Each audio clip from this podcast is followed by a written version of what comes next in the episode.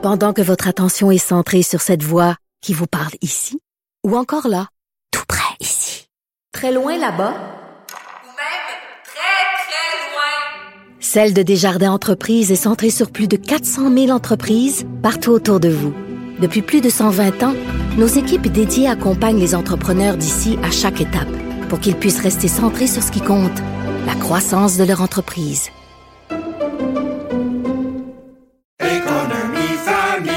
Ici Ricardo. Et Émilie, marchand d'IGA. On a envie de vous inspirer à bien manger. À moins de 5 la portion. Suffit de repérer les produits valeurs sûres et de les cuisiner avec une de nos recettes. Les valeurs sûres, c'est bien pensé, hein? Bien sûr! Détails sur IGA.net. Cube Radio.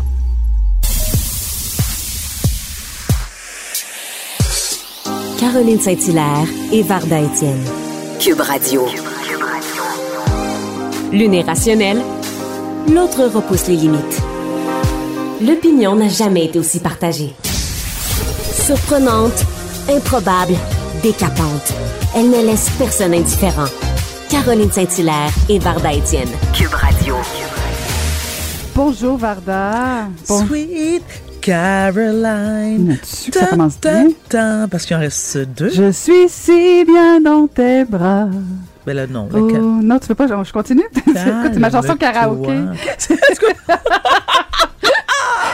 Est-ce que c'est le genre de truc? Tu participes toi à des euh, séances de des sessions de karaoké? Écoute, admettons qu'on serait juste nous deux, je te dirais oui. Mais comme on parle à la radio, je vais dire, ben voyons donc, ben non, mais non. Mais si, j'adore le karaoké. C'est J'adore vrai. ça. Écoute, à la maison, ça, toutes nos soirées se terminent avec des bonnes vieilles cuillères de bois et on chante tout le monde. Hein, je sens que tu viendras jamais chez nous, là. hein? Je de te convaincre de jamais venir chez moi. Je dois, je vais me confier, Caroline. Ah, ah, on est à l'heure des confidences, toi et moi. Déjà, mais tu sais que je n'ai jamais, jamais, au grand jamais, participé à une soirée de karaoké de vrai? ma vie. Pourtant, Oui. toi qui, qui aime ça se montrer et qui aime ça, qui est un peu. euh, Que j'ai besoin d'attention? exhibitionniste, t'as besoin À peine, d'attention? à peine. À Mais oui, je sais. Pas avec mais- un micro. Non, mais je, je t'ai déjà dit, mais comme tu ne m'écoutes presque jamais, hein, je t'ai déjà dit que je suis, j'ai une voix de Ben, rhinocéros. moi aussi, moi aussi, mais je suis sourde. Fait que tu peux chanter tant que tu veux, ma Varda. Non, non, moi, mais tout le monde chante bien pour moi. non, mais par respect pour les gens qui m'entourent. Ah, non, mais je c'est pas ça le but du karaoké. Non, le je karaoké, sais, on ne juge pas. C'est vrai, les gens le font pour s'amuser. Ben et, et oui. tu sais, je suis une mélomane dans l'âme. Moi, j'a- j'adore la musique, mais je n'ose pas. Je, je me garde une petite gêne. C'est rare que je fais ça. Ah, ah, ah. Oui, oui, je Ben me garde une petite drôle. gêne. Ça donne envie d'aimer le karaoké. karaoké. Bon jeudi, Caroline. Bon allez. jeudi, écoute, c'est notre Oui. avant-dernière émission, Varda. Écoute, écoute, On écoute. Ben oui, écoute, un, un peu d'émotion, mais euh, beaucoup, beaucoup euh, d'action quand même dans ce, ce trois heures d'émission. Et j'écoutais, euh, j'écoutais Vincent qui, qui était juste avant de nous nous parler de la canicule. Il nous annonçait qu'il y avait une canicule, que vraiment il faisait chaud. Là, t'en as marre, hein? Euh, Oui. Ben, oui, oui, oui, j'avoue, mais bon, je je veux pas encore une fois me plaindre. Mais là, j'ai vu qu'on nous annonce du temps frais, on nous annonce des orages, donc tout ça va tomber. Ah. Et ça va faire du bien. Ben oui. Ben non, mais juste arriver avec un, un équilibre. là. Du beau temps chaud les- le, le jour, mais du temps où tu peux bien dormir la nuit. Moi, je pense qu'il faut récupérer un peu. Là. Non, mais non Et même seulement. pour les gens qui travaillent dehors, c'est difficile. là. Effectivement. Puis la nature en a besoin aussi. À un moment donné, il faut donner une pause à la nature. Bon. Elle a besoin d'être. Oui, oui, oui, oui. Il faut équilibrer le tout. Mais encore une fois, La je aussi. répète pour la énième fois, j'adore ça personnellement. Oui, je Quand le temps je est comprends, mais tu sais- lourd, Varda, il n'y a pas juste toi. Là, je vais être obligée de te le dire. Non, je sais qu'il Il n'y y a a que. d'autres personnes que toi. Il y a Oui. des personnes qui travaillent fort, qui travaillent dehors. C'est difficile. Dans les CHSLD, entre autres. Mais il y a une bonne Ah, nouvelle, on- hein? On a, hein? Ben oui, oui, oui. Ça va mieux. Ça, Ça va, va mieux, mieux. dans les CHSLD. La Mhm. climatisation se passe bien. La situation s'améliore. Ben oui, tout Il y à a fait. encore du travail à faire. Oui, oui, oui, oui, ça. oui. Il y a encore 50 des CHSLD qui sont pas, euh, plus de 50 qui sont pas climatisés. Alors, tu imagines, là, dormir dans une résidence à un certain âge, euh, pas évident. Tu peux pas vraiment bouger non plus. Bon, Non. euh, bien, bien sûr, on trouve des façons là, d'avoir des petits îlots de fraîcheur, là, mais, euh, Ça, c'est vrai que c'est- c'est long, c'est long, c'est long avant de, de climatiser nos CHSLD. C'est Écoute, vrai on en parle long. depuis des années. Mais non, tu as tout à fait raison, Caroline. C'est vrai que c'est long, mais moi, comme tu sais, je suis une éternelle euh, optimiste et je me dis, je préfère voir le verre à moitié plein qu'à moitié vide. Mm. Et il y a eu quand même une certaine amélioration. Tu parles de quoi là? On parle du- d'une augmentation de 43,4 qui est mieux que rien depuis 2019. Et j'ose espérer que En ça fait, va... c'est une augmentation de 19 19 On est rendu excuse-moi, à 19,4. 43 ben oui. Tu as raison, excuse-moi. Donc, euh, j'ose espérer que d'ici l'an prochain, les chiffres vont, euh, vont augmenter. Parce qu'il y a quand même 21 personnes âgées qui sont décédées euh, Oui, l'année dernière à cause de la chaleur. Donc, euh, c'est une mort atroce, on va se le dire. là. Oui. Euh, mais bon, effectivement, commençons avec cette bonne nouvelle. Ça s'améliore. C'est encore loin euh, d'être parfait. Il y a encore place à l'amélioration. Mais bon, comme tu dis, euh, soyons euh, optimisme, optimistes à la Varda cet après-midi. Une mauvaise nouvelle, Caroline. Et ça, c'est, tu vois, moi, dès qu'on on parle de nouvelles qui, qui touchent les enfants et les parents aussi, ce sont des nouvelles qui viennent me chercher. Il y a, euh, c'est l'histoire de Karine Lynn, euh, Caroline pardon, Pelletier. C'est une mère de famille de la région de l'Islay, euh, dans Chaudière-Appalaches, qui mène présentement un combat inhumain. Cette mère de famille, son fils euh, qui est atteint d'une grave maladie rare, son fils a 4 ans, elle se bat pour être admissible à l'aide médicale à mourir.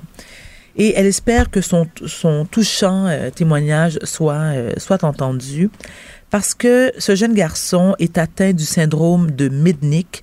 Je ne sais pas si tu connais ça, Caroline. Euh, c'est un, c'est un syndrome dont les conséquences vont de la déficience intellectuelle grave jusqu'à la surdité, en passant par les problèmes intestinaux et les problèmes de peau.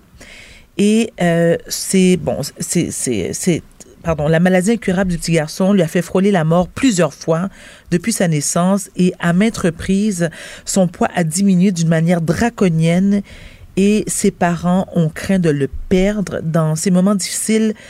L'aide médicale a même été discutée avec euh, des médecins. Et si ça avait été une option permise par la loi, euh, la mère l'aurait probablement prise parce qu'ils savent que cette maladie, il n'en, il n'en guérira jamais. Et je peux même pas m'imaginer être à la place de cette mère. Et malheureusement, certains parents, il y a certaines personnes qui, on le sait, tu sais, t'as des, t'as des, des gens qui sont pro-choix puis qui disent, ben non, ce n'est pas la, ce, n'est pas la place des parents à décider si cet enfant-là a le droit de vivre ou non.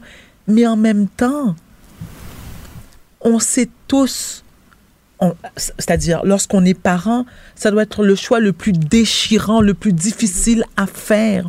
On n'est pas à la place de cette mère-là, cette mère qui depuis quatre ans doit vivre l'enfer, qui doit être épuisée, à bout de ressources, qui voit son enfant dépérir seconde après seconde, jour après jour, et qui voit son enfant souffrir et qui sait qu'il ne guérira jamais.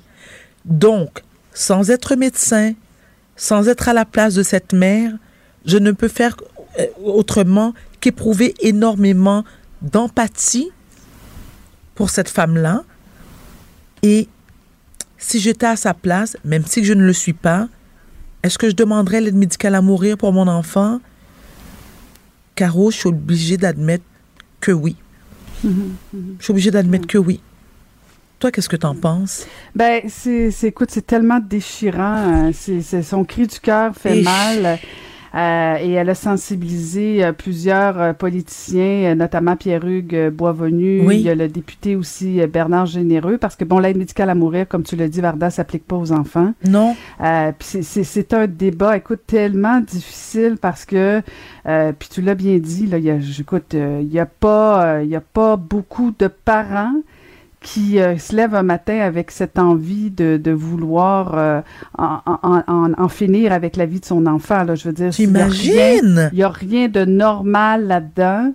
Euh, mais effectivement, ça, écoute, ça suscite un gros, gros débat. Et cet enfant-là Euh, souffre, temps- Caroline, tu comprends? Ben oui, tout à fait. Cet enfant-là souffre. Et, et la mère voit son enfant souffrir.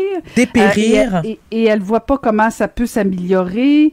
Euh, donc, c'est effectivement touchant. Puis, tu sais, qui nous sommes, qui sommes-nous, en fait, Mhm. pour juger cette femme-là? Moi, je, je- Mais c'est fou, l'appui qu'elle reçoit quand même. Bon, bien sûr, il y aura toujours des extrémistes, là, mais Ben oui. majoritairement, les gens sont derrière elle. Et ça, risque de revenir à la Chambre des communes, ce débat-là, parce que, bon, c'est sûr que c'est difficile quand même, parce que je- j'essaie d'imaginer si j'étais député fédéral et que je devais euh, discuter de cet enjeu-là, tu sais, à quel, à, quel, euh, à quel moment on décide que oui, euh, cet enfant-là peut demander l'aide médicale à mourir? Est-ce que c'est vraiment le parent? Euh, en même temps, comme on le dit, un parent qui a un enfant de 4 ans, euh, tout en étant normalement constitué, là, on parle Oui. pas de, de- de parents qui ont envie d'abuser, là, mais on parle de, de parents normaux, là. Il y a personne qui veut la fin de son enfant, là. Je veux dire, écoute, c'est d'une tristesse épouvantable. Et tu sais, euh, ce qu'elle disait aussi, euh, Madame Pelletier, c'est si la santé de son fils, alors il s'appelle Abel, est stable présentement, c'est qu'il survit quand même grâce à de l'hyperalimentation. Et si son état devait se dégrader à nouveau, le seul moyen de le laisser partir serait de le laisser mourir de faim. Écoute, écoute, Car- Caroline, j'y pense, puis j'ai les larmes aux yeux parce que je, je me dis. euh, Qu'est-ce qui est le plus difficile? Demander l'aide médicale à mourir pour que ton enfant meure dans la dignité, dans le respect, sans souffrance? Et de manière Ou- sereine, s'il est- oui. Et sereine, ben Oui. ouais, tu- en tout cas, de, de- d'une façon de dire, ben je peux lui faire mes adieux, on peut se, se, se dire au revoir, euh, ou effectivement de mourir comme ça dans la souffrance. Mhm. Voyons donc, écoute, me semble que, que le choix est facile.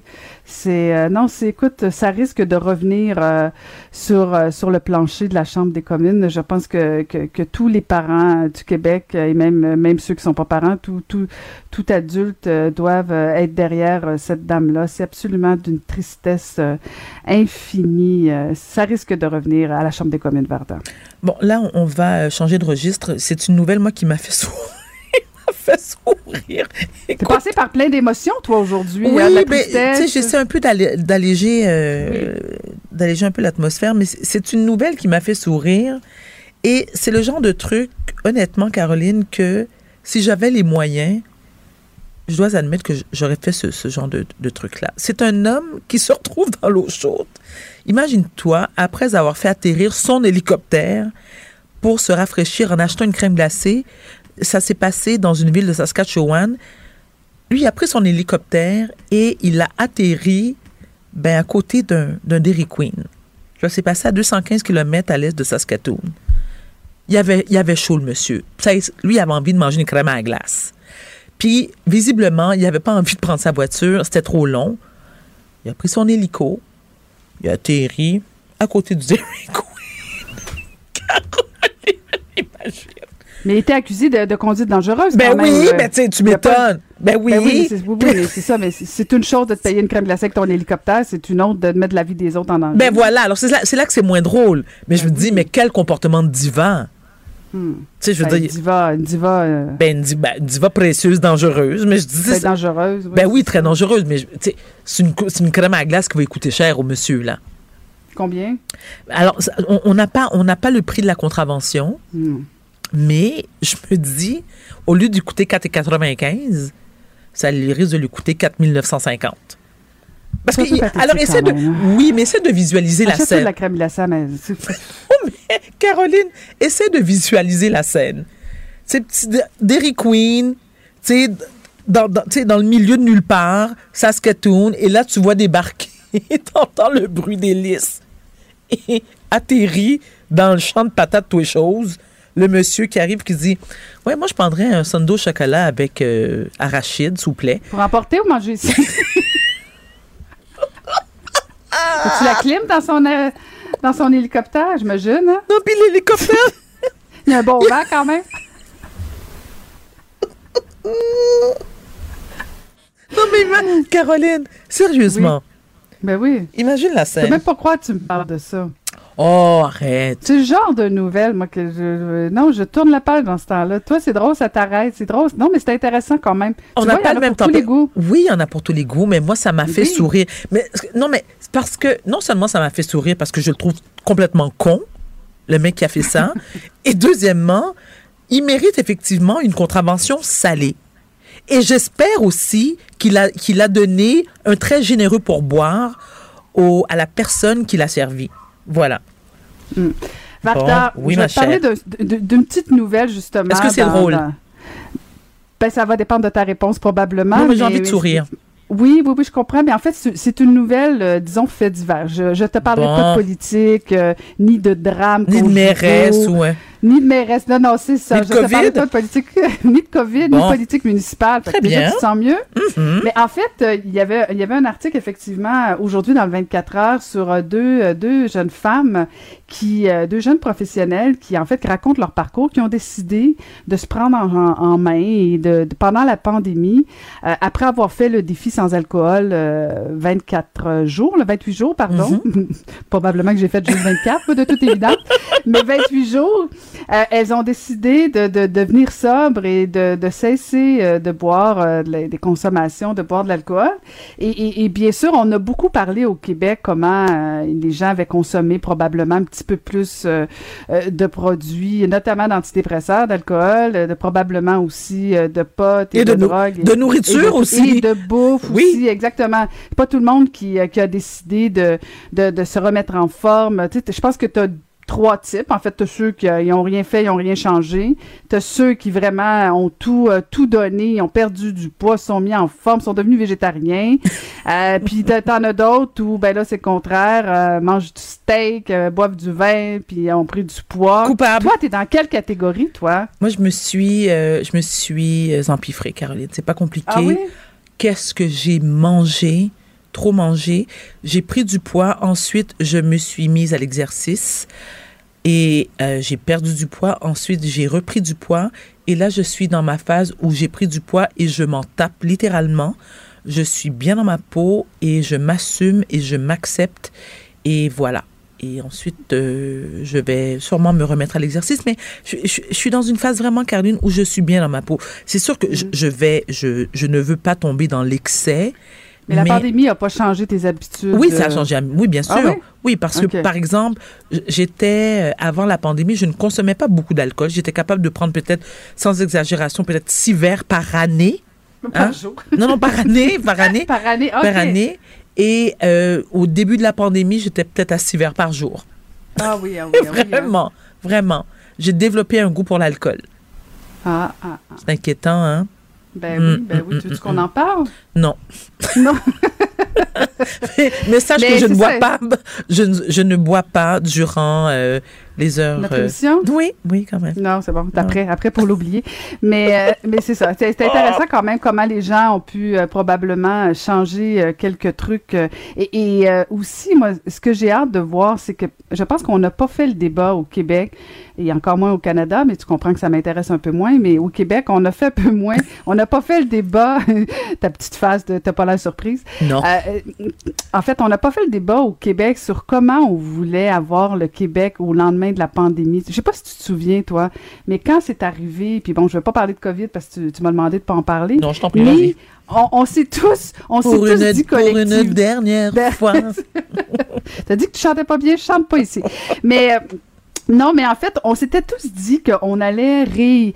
Tu sais, que tout allait changer, Mhm. que on ferait plus les mêmes choses. euh, et et j'ai l'impression qu'on a oublié tout ça un peu, là. Tu sais, qu'on... C'était un peu illusoire. Caroline, honnêtement.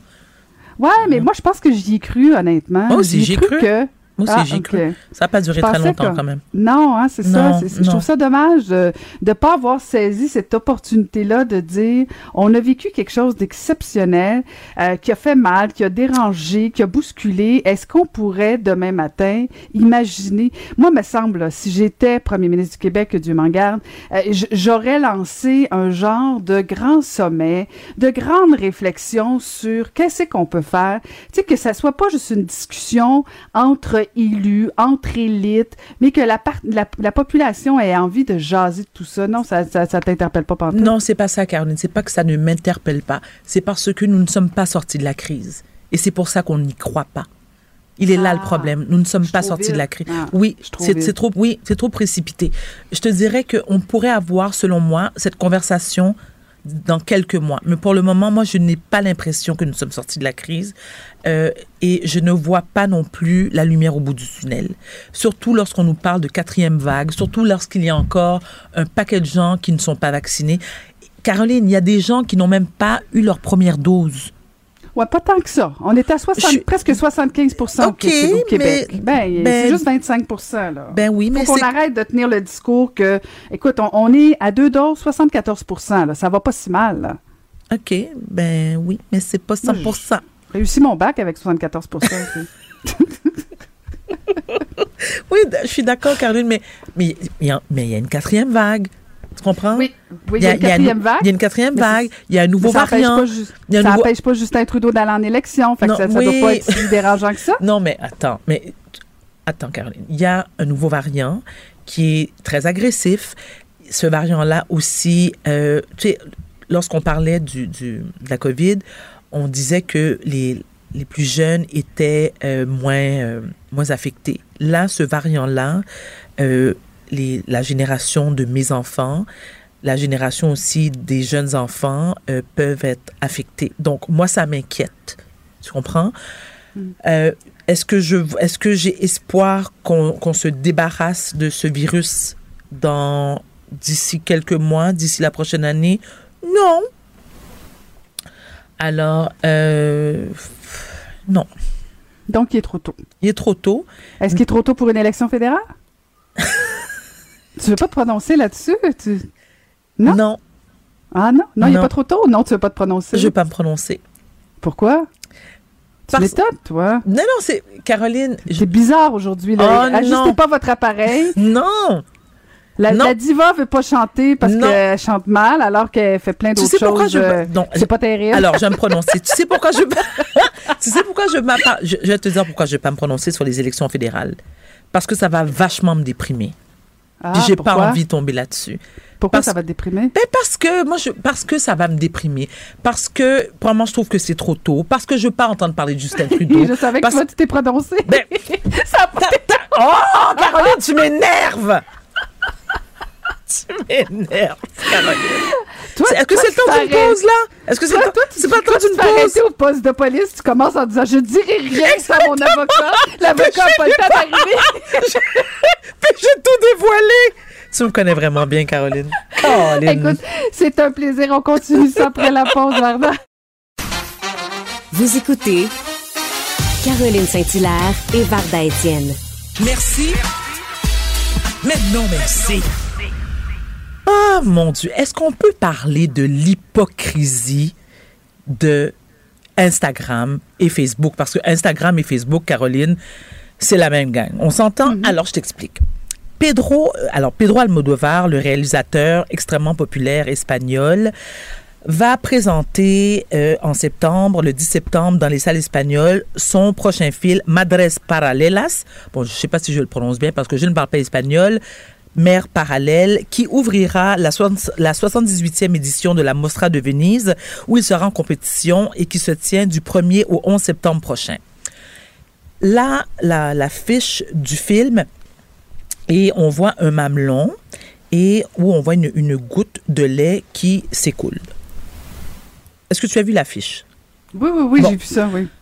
Ceux et celles qui connaissent Pedro Almodovar, on sait tous que c'est un réalisateur qui aime provoquer. Bon, il n'y a pas de problème là-dessus.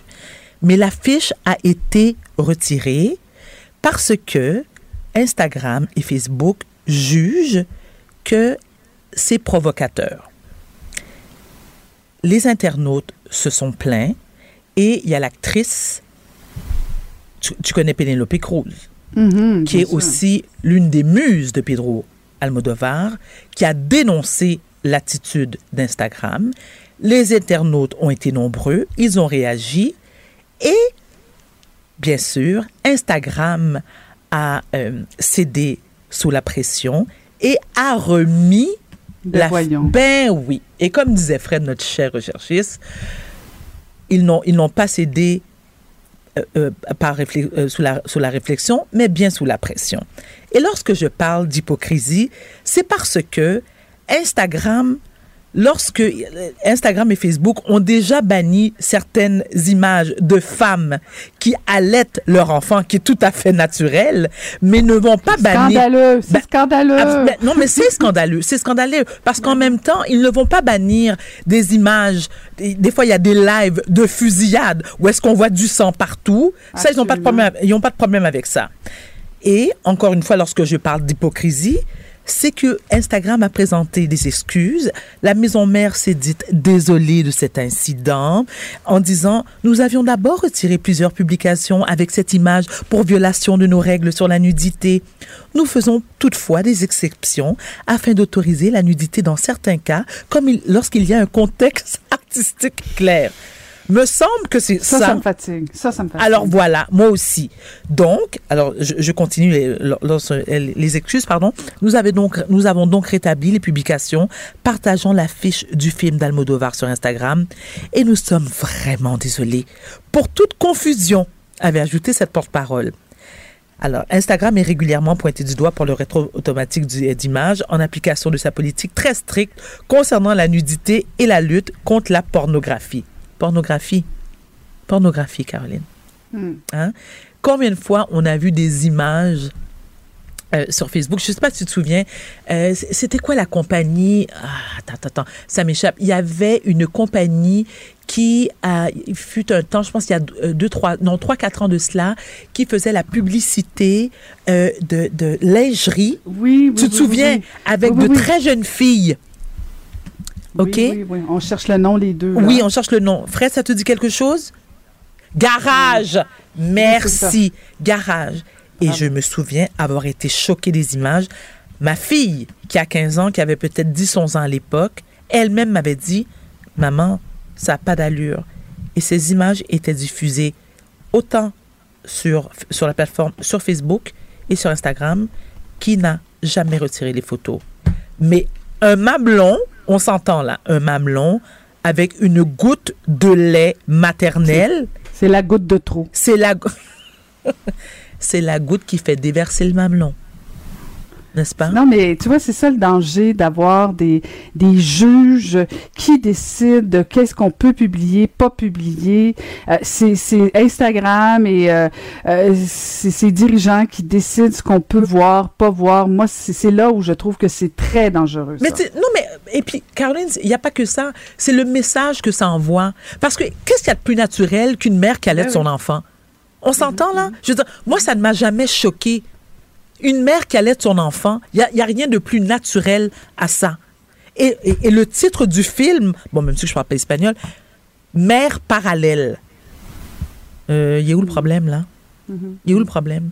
Moi, j'aurais aimé entendre les critiques. Pourquoi Instagram s'est senti obligé de retirer la fiche? Quelles étaient la nature des plaintes des gens qui se sont plaints? Il y a peut-être même pas. Alors, attends. Il y a peut-être même pas eu de plainte.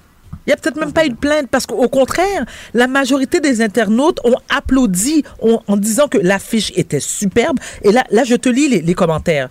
L'affiche est, l'affiche est superbe, un travail magnifique, une photo remarquable. Ben, ok. Je vois pas ce qu'il y a d'offensant là-dedans. Mais écoute, le, le, le- Et si c'était un coup marketing, Varda? Pour Ah. parler du film? ah, c'est pas fou ça. Ah, Caro. Tu vois, moi, j'avais pas entendu parler du film, mais là, on en parle, tout le monde en parle. Oui, mais une attends. stratégie. Oui, tu as raison, mais en même temps, Caroline, on parle de Pedro Almodovar, hein? Qui est quand même Oui, un réalisateur mais- méga connu, une réputation. Tu sais, qui a- écoute, je veux dire, on parle de Pedro Almodovar, je le répète là. Est-ce qu'il a besoin. Pardon? Je sais bien. Non, non, je sais bien, mais je, je, j'ai, Mais, mais c'est pas, non, mais c'est pas, pas faux ce que tu dis. Est-ce que ça peut être un, un coup de marketing? Hein? Sinon, c'est un coup d'épée dans l'eau. Et vlan! mais, mais moi, j'irais, moi, le, j'irais le voir le film. Moi, moi, c'est un réalisateur que, dont j'admire énormément le talent. Alors, ça reste à voir. Est-ce que je dis merci, non merci à Facebook, Instagram? Pour une fois, je peux pas le dire parce que les deux sont des plateformes qui me rapportent du fric.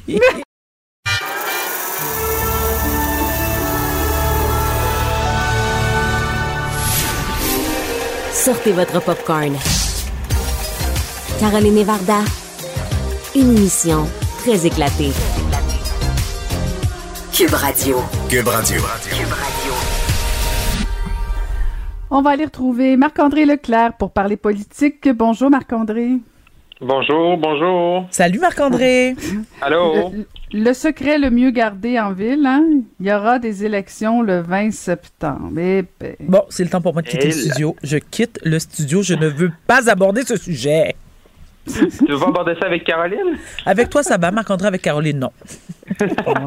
Non, mais c'est une bonne nouvelle. C'est une bonne nouvelle. On va avoir plein de choses à se raconter dans les prochaines euh, prochaines semaines. Euh, effectivement, c'était le secret la moins bien gardé là, depuis depuis quelques jours, mais on voit aujourd'hui que l'entourage de M. Trudeau là, a commencé vraiment à confirmer l'information aux médias, aux différents médias.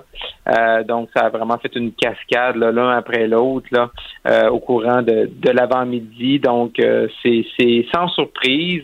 Euh, ce qu'on me dit à Ottawa, c'est que ça va être quand même relativement tôt, euh, dimanche matin, que M. Trudeau va aller rencontrer euh, Mary Simon pour lui demander de dissoudre le Parlement, parce que M. Trudeau voudrait être sur l'heure du lunch du côté de Montréal pour le défilé de la fierté. Donc, euh, c'est comme ça que M. Trudeau devrait commencer normalement sa campagne avec la visite de la GG. Après ça, un tour à Montréal et sans doute un rassemblement là.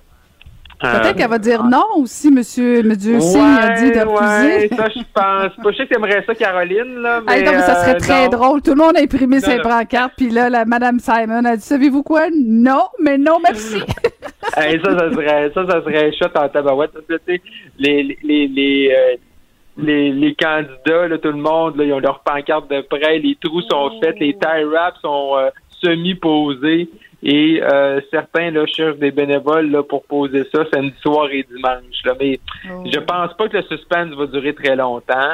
Et euh, Ah. comme on parlait plus tôt cette semaine, ce qui va être intéressant de voir, c'est la justification de cette campagne-là.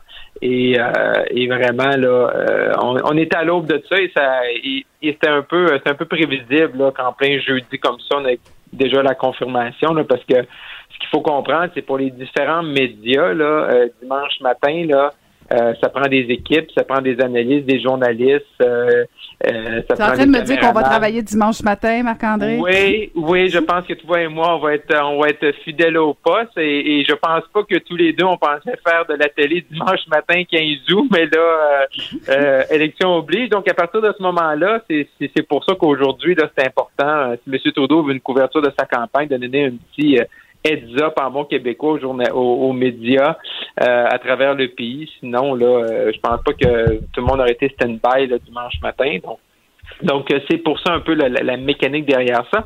Et euh, la vague de- de- des candidatures se, se poursuit. Et un, un excellent coup hein, pour Erin O'Toole, les conservateurs.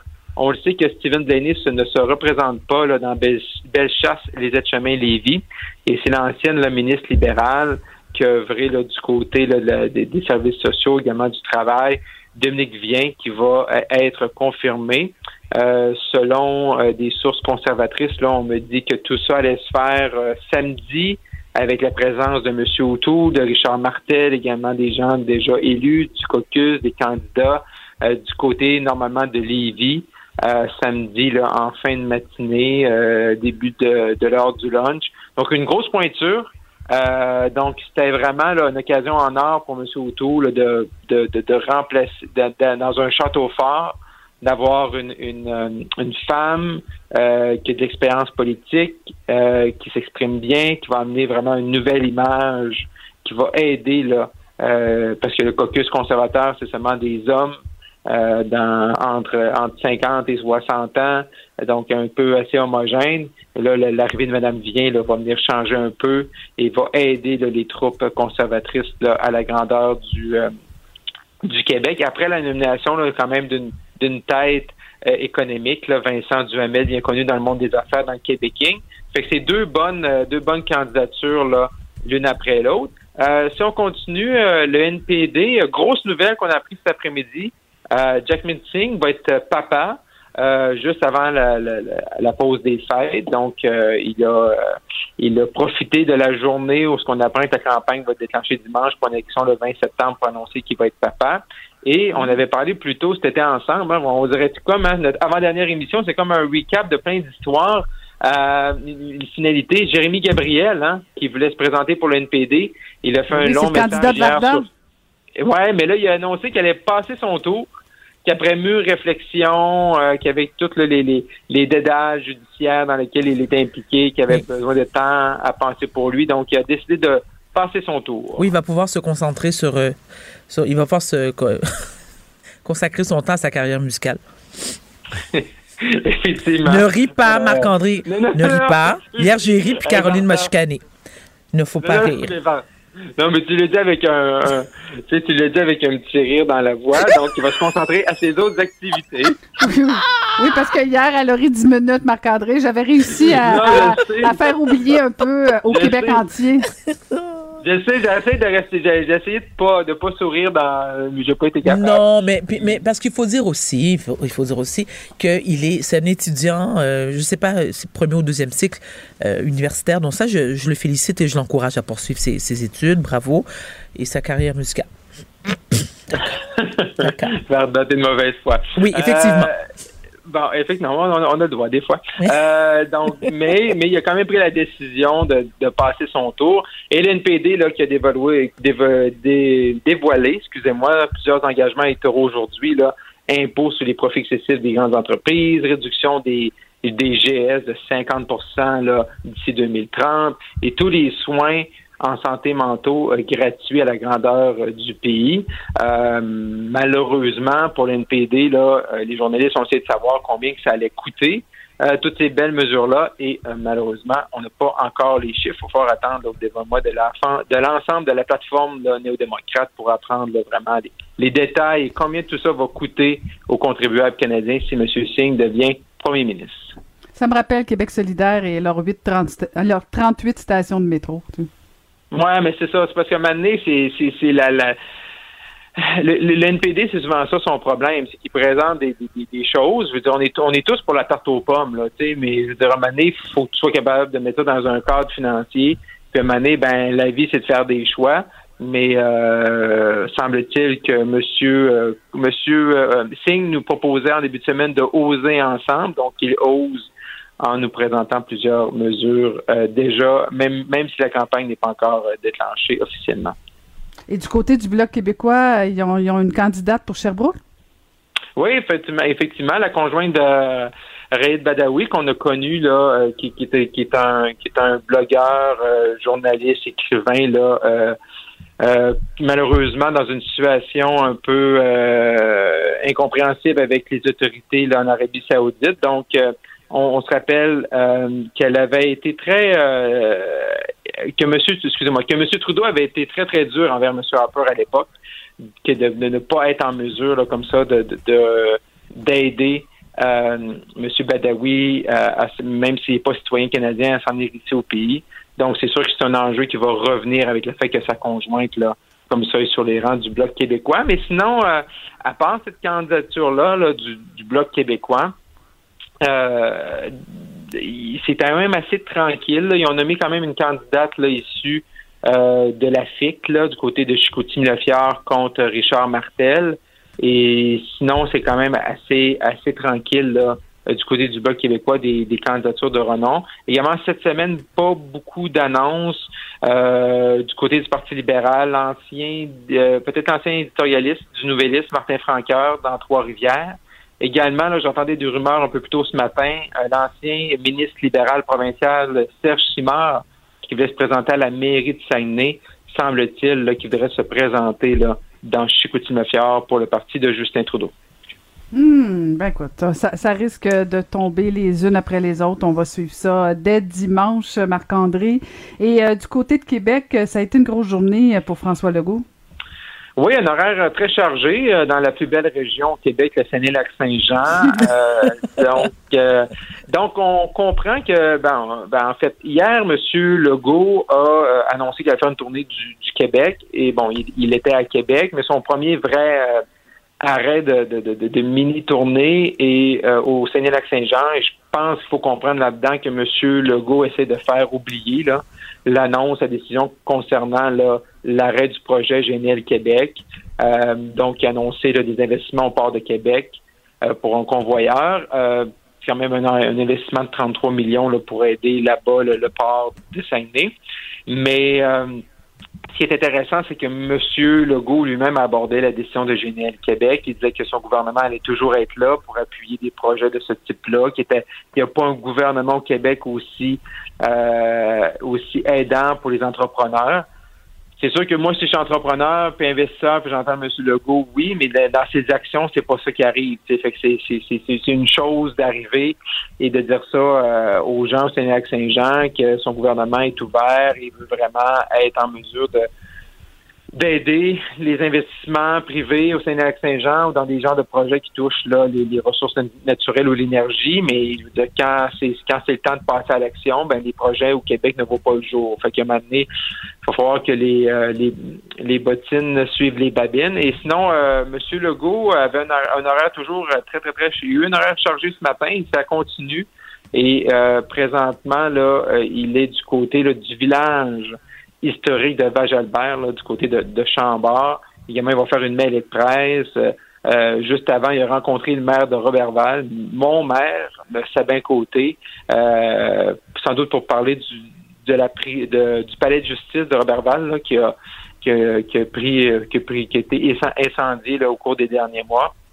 Également ce matin, là, il a visité la distillerie du Fjord. Mais également, ce qui a retenu l'actualité, c'est sa déclaration d'hier. On en a parlé un petit peu ensemble de de, pas de débat à l'Assemblée nationale, que fait et monsieur monsieur euh, monsieur Legault persiste et signe encore ce matin en point de presse que faut pas laisser la place aux autres, aux gens qui seraient contre le passeport et de venir dire des choses qui seraient pas vraies et de décourager les Québécois et qu'il y ait une bonne adhésion. Et là, on a vu l'ensemble des partis d'opposition un peu décrier et dénoncer cette position-là. Et euh, mais M. Legault refuse toujours. Et moi, ma, ma position n'a pas changé depuis hier, que je, je crois que c'est une erreur de M. Legault. Euh, je crois qu'ils auraient dû, euh, le gouvernement de la CAQ, inviter l'ensemble des, l'ensemble des partis d'opposition à, à jaser, à débattre. Je pense qu'on débat d'assez de sujets au Québec. Mais là, vraiment commencer à dire qu'il n'y avait pas de place pour le, ce débat-là, puis qu'on allait inventer des choses. Je ne pense pas que M. Euh, Legault aide le, justement le débat sur la place publique entourant le passeport vaccinal. Mais justement, il y a de la difficulté à sortir de ça, là, parce que ça, ça fait la manchette. Là. Il y a même Éric Duhem qui est ressorti avec sa députée Claire Sanson. Euh, parce qu'on sent que c'est un peu c'est un peu à, à Éric Duhem que, que M. Legault répond. Oui, effectivement, mais effectivement, c'est sûr qu'il ne veut pas le nommer. On dirait qu'il veut pas lui donner de la publicité. Il répond à Monsieur à Monsieur Duhem, ça c'est sûr et certain. Tu as raison, Caroline. Puis également, il, répond un peu également indirectement aux autres aux autres partis de l'opposition qui avaient demandé des débats euh, sur différents sujets entourant la COVID, dont un passeport vaccinal. Euh, donc, il répond un peu à tout le monde. C'est sûr que quand il commence à dire des euh, à parler de désinformation, il veut cibler plus les gens du Parti conservateur du Québec mais je vois pas, je vois pas où M. Legault s'en va avec cette position-là. Quand il fait ça, il sonne antidémocratique. C'est pas bon pour lui. Je pense que les gens, euh, sa cote d'amour depuis le début de la pandémie est excellente. Euh, les gens l'apprécient, les gens trouvent qu'il fait un, bon travail, mais même les gens qui sont en faveur du passeport vaccinal ou qui voient une utilité au passeport vaccinal pour sortir de la crise pensent également que d'avoir un débat démocratique euh, au Québec, sur le passeport vaccinal, c'est une bonne chose. on peut être pour l'outil, mais également on peut être pour le fait d'avoir un débat, puis que les députés, parce que si si on fait, si les gens, si nos élus, nos 125 élus, ne font pas un débat là-dessus présentement sur le passeport vaccinal qui change euh, vraiment le visage de nos actions, de nos comportements en société au Québec, ben là, tant qu'à ça, on ne fera plus aucun débat parce que les autres, il n'y a, pas beaucoup de sujets plus importants que ça actuellement. Il y a beaucoup de sujets qui sont importants, mais présentement, on vraiment, on vient vraiment changer un fondement et on va vraiment de, dire aux gens, ceux qui sont pas vaccinés ou ceux qui peuvent pas, ou peu importe, ou on vient vraiment mettre une responsabilité chez, chez des entrepreneurs, des restaurateurs, de dire, ben vous, vous allez jouer à la police. On est en train de faire un grand changement pour essayer de se sortir de cette crise-là qui est la pandémie. Ben tu peux pas empêcher les autres élus de se prononcer puis commencer à dire que l'Assemblée nationale c'est pas la bonne place. Je vois vraiment pas c'est quoi l'objectif de M. Legault. Et quand je le vois répondre autant hier et ce matin du côté de Saguenay là-dessus, je trouve que c'est on, le voit pas à son meilleur dans ces moments-là. Mais Marc-André, est-ce que l'argument d'être en pandémie, que la situation euh, urgente euh, dans laquelle le Québec se retrouve, euh, ça donne pas quand même des munitions à M. Legault? Parce que honnêtement, je regardais sur les réseaux sociaux, puis la plupart étaient quand même assez favorables avec M. Legault en disant, à part les oppositions, là, bien sûr, là, puis les oppositions sont très actives, là, mais sinon, les gens disaient, ben oui, on n'a pas le goût d'entendre encore ce débat-là parce que il y a quand même un appui assez favorable au passeport vaccinal au Québec. Donc, est-ce que est-ce que c'est un faux débat actuellement? Est-ce que c'est un débat pour euh, initier seulement? Non, mais je pense pas que c'est un faux débat. Je pense, je pense qu'à partir du moment, tu sais, même si les gens sont d'accord, parce que l'affaire, c'est que les gens sont en faveur du passeport vaccinal parce qu'ils se disent on est en faveur du passeport vaccinal parce qu'on veut revenir à une normalité. Le grand défi pour le gouvernement présentement, c'est de nous expliquer que oui, avec le passeport vaccinal, exemple, si tu ouvres le centre Bell, ben qu'il va y avoir 22 000 personnes dans le centre Bell parce qu'ils vont double, euh, être doublement vaccinés. Je suis pas sûr que c'est le cas que le gouvernement veut faire ça à court terme. Fait que les gens, oui, apprécient le passeport vaccinal. Moi, personnellement, je pense que c'est un outil euh, qui va, qui peut être excellent, mais est-ce que les gens vont être satisfaits du passeport vaccinal? Ça, ça reste encore à être déterminé parce qu'on est d'accord avec le principe. Parce qu'on dit, OK, ça va nous permettre de revenir à la normalité. Mais une fois qu'on a le passeport vaccinal, si le gouvernement continue à mettre des restrictions, si le gouvernement dit, ben même si tu es dans un, amphithéâtre, puis t'es, doublement, tout le monde et 100% des gens sont doublement vaccinés, mais on n'a pas de retour à la normalité, les gens vont être déçus. Mais d'un autre côté, je pense que même si les gens qui sont d'accord avec avec ce principe-là, commencer à dire que euh, ça serait dangereux d'en débattre à l'Assemblée nationale. Moi, je pense qu'il y a beaucoup de gens qui disent, qui, trouvent quand même que les, propos de M. Legault sont un peu exagérés. Puis si M. Legault, du fait que c'est la pandémie, du fait que c'est la crise, ça justifie le fait d'aller vite sur le passeport vaccinal, parce qu'on est en état de crise, puis il faut prolonger l'état de crise sanitaire, ben pourquoi M. Legault se permet de faire une tournée du Québec? Là? On est en full pandémie, puis c'est grave la quatrième vague, ou on l'est pas? Fait que là, le gouvernement du Québec nous envoie des messages euh, qui sont pas très cohérents sur l'ensemble des facettes. en même temps, c'est très grave, cette quatrième vague, faut imposer le passeport vaccinal, faut mettre peut-être même laisser des fois entendre d'autres mesures que le passeport vaccinal mais c'est correct qu'on peut aller faire une tournée, euh, M. Legault, partout au Québec pour aller voir les gens, pour aller visiter le, village historique qui est un des très beaux endroits avec une super belle chute. M. Legault va, apprécier sa visite, j'en suis certain. Mais je veux dire, à un moment donné, tu peux pas être en état de crise quand c'est le temps de garder des mesures en place, puis quand tu veux le décret, le décret sur les mesures sanitaires d'urgence. De notre côté, il nous dit, ben là, on n'est pas en crise. Faut qu'on l'ait ou on l'est pas. Et là, présentement, le gouvernement, je pense, essayer de trouver un juste milieu là-dedans et le passeport vaccinal est une façon de revenir à la normalité. À suivre. Toujours un plaisir. On se retrouve demain, Marc-André. Merci. Bye bye. Merci, Marc-André. Pour parler avec Caroline Saint-Hilaire et Varda Étienne, studio à commercial cube.radio ou 1-877-827-2346, 187 Cube Radio. Le, le commentaire de Félix Séguin, un journaliste d'enquête pas comme les autres. Félix Séguin, bonjour. Alors, euh, une information dernière nouvelle, on vient d'apprendre qu'il y a un homme qui a été arrêté. Alors, c'est une arrestation musclée. Cet homme a menacé euh, Christian Dubé sur les réseaux sociaux. Oui, c'est la, journée où euh, Danny Roy a eu une très mauvaise idée, c'est-à-dire de publier un message, un message qui date de mardi après-midi là sur Facebook. Et dans ce message, ben, ce qu'il laissait entendre, M. Roy, c'est que le Québec se souviendrait de lui le 1er septembre en faisant allusion à Christian Dubé, en faisant aussi allusion à la date d'entrée en vigueur du passeport vaccinal dans toute la province. Euh, alors, il aurait publié aussi une photo de lui avec une arme. Donc là, pas besoin de vous dire que, euh, que déjà, là, il y a comme forme d'intention, à tout le moins tacite, là, qui pourrait être interprétée comme des menaces. Et en plus, il poursuit en disant, regarde-moi bien, et rappelle-toi de mon nom, Christian. Je te promets que le reste du Québec va se souvenir de mon nom le 1er septembre. C'est une promesse sur la tête ben, de tes enfants que je fais Oui, oui. Est-ce que tu crois que je suis intimidable et manipulable, poursuit-il? Tu vas avoir des comptes à rendre. Je t'en fais le serment. Mais voyons. Oh, Non, mais- c'est lourd, hein? Mais Félix, Ben tu, oui. tu sais ce qui me surprend? Alors, cet homme-là pense véritablement qu'en faisant ce type de déclaration, que je veux dire, les policiers vont rester indifférents, qu'ils vont faire, ben oui, c'est correct. Il, il pensait vraiment ne pas se faire arrêter. Ben, il y, en, il y en a plusieurs de ces individus et on l'a vu depuis le début de la pandémie, sauf que ça a exacerbé certains comportements aussi et certaines, certaines prises de parole euh, que- qui croient que les réseaux sociaux, c'est leur cours arrière et puis qu'il y a une clôture autour. puis Complètement personne voit. timbré. Complètement timbré, alors, je te jure. alors que c'est pas ça. C'est un homme qui est originaire de Saint-Jean-sur-Richelieu.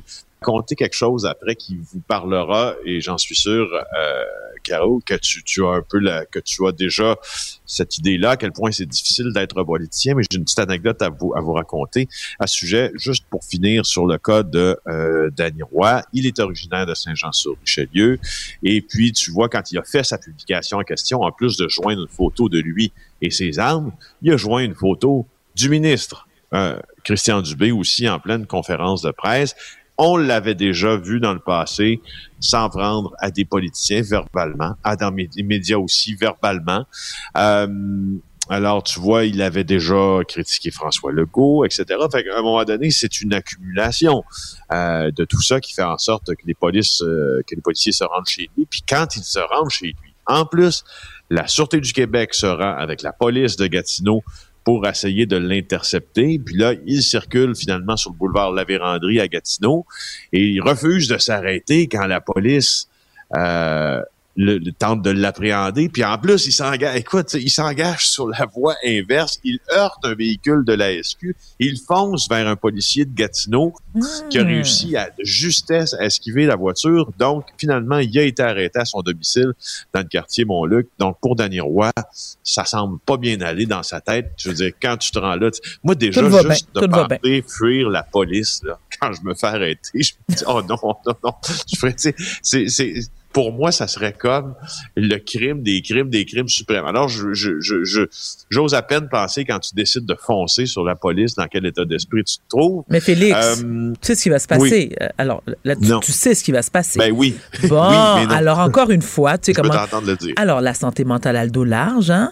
Alors, il, il- il a été arrêté et il va avoir un avocat qui, la défense sera Monsieur souffre de problèmes de santé mentale, il ne va pas bien.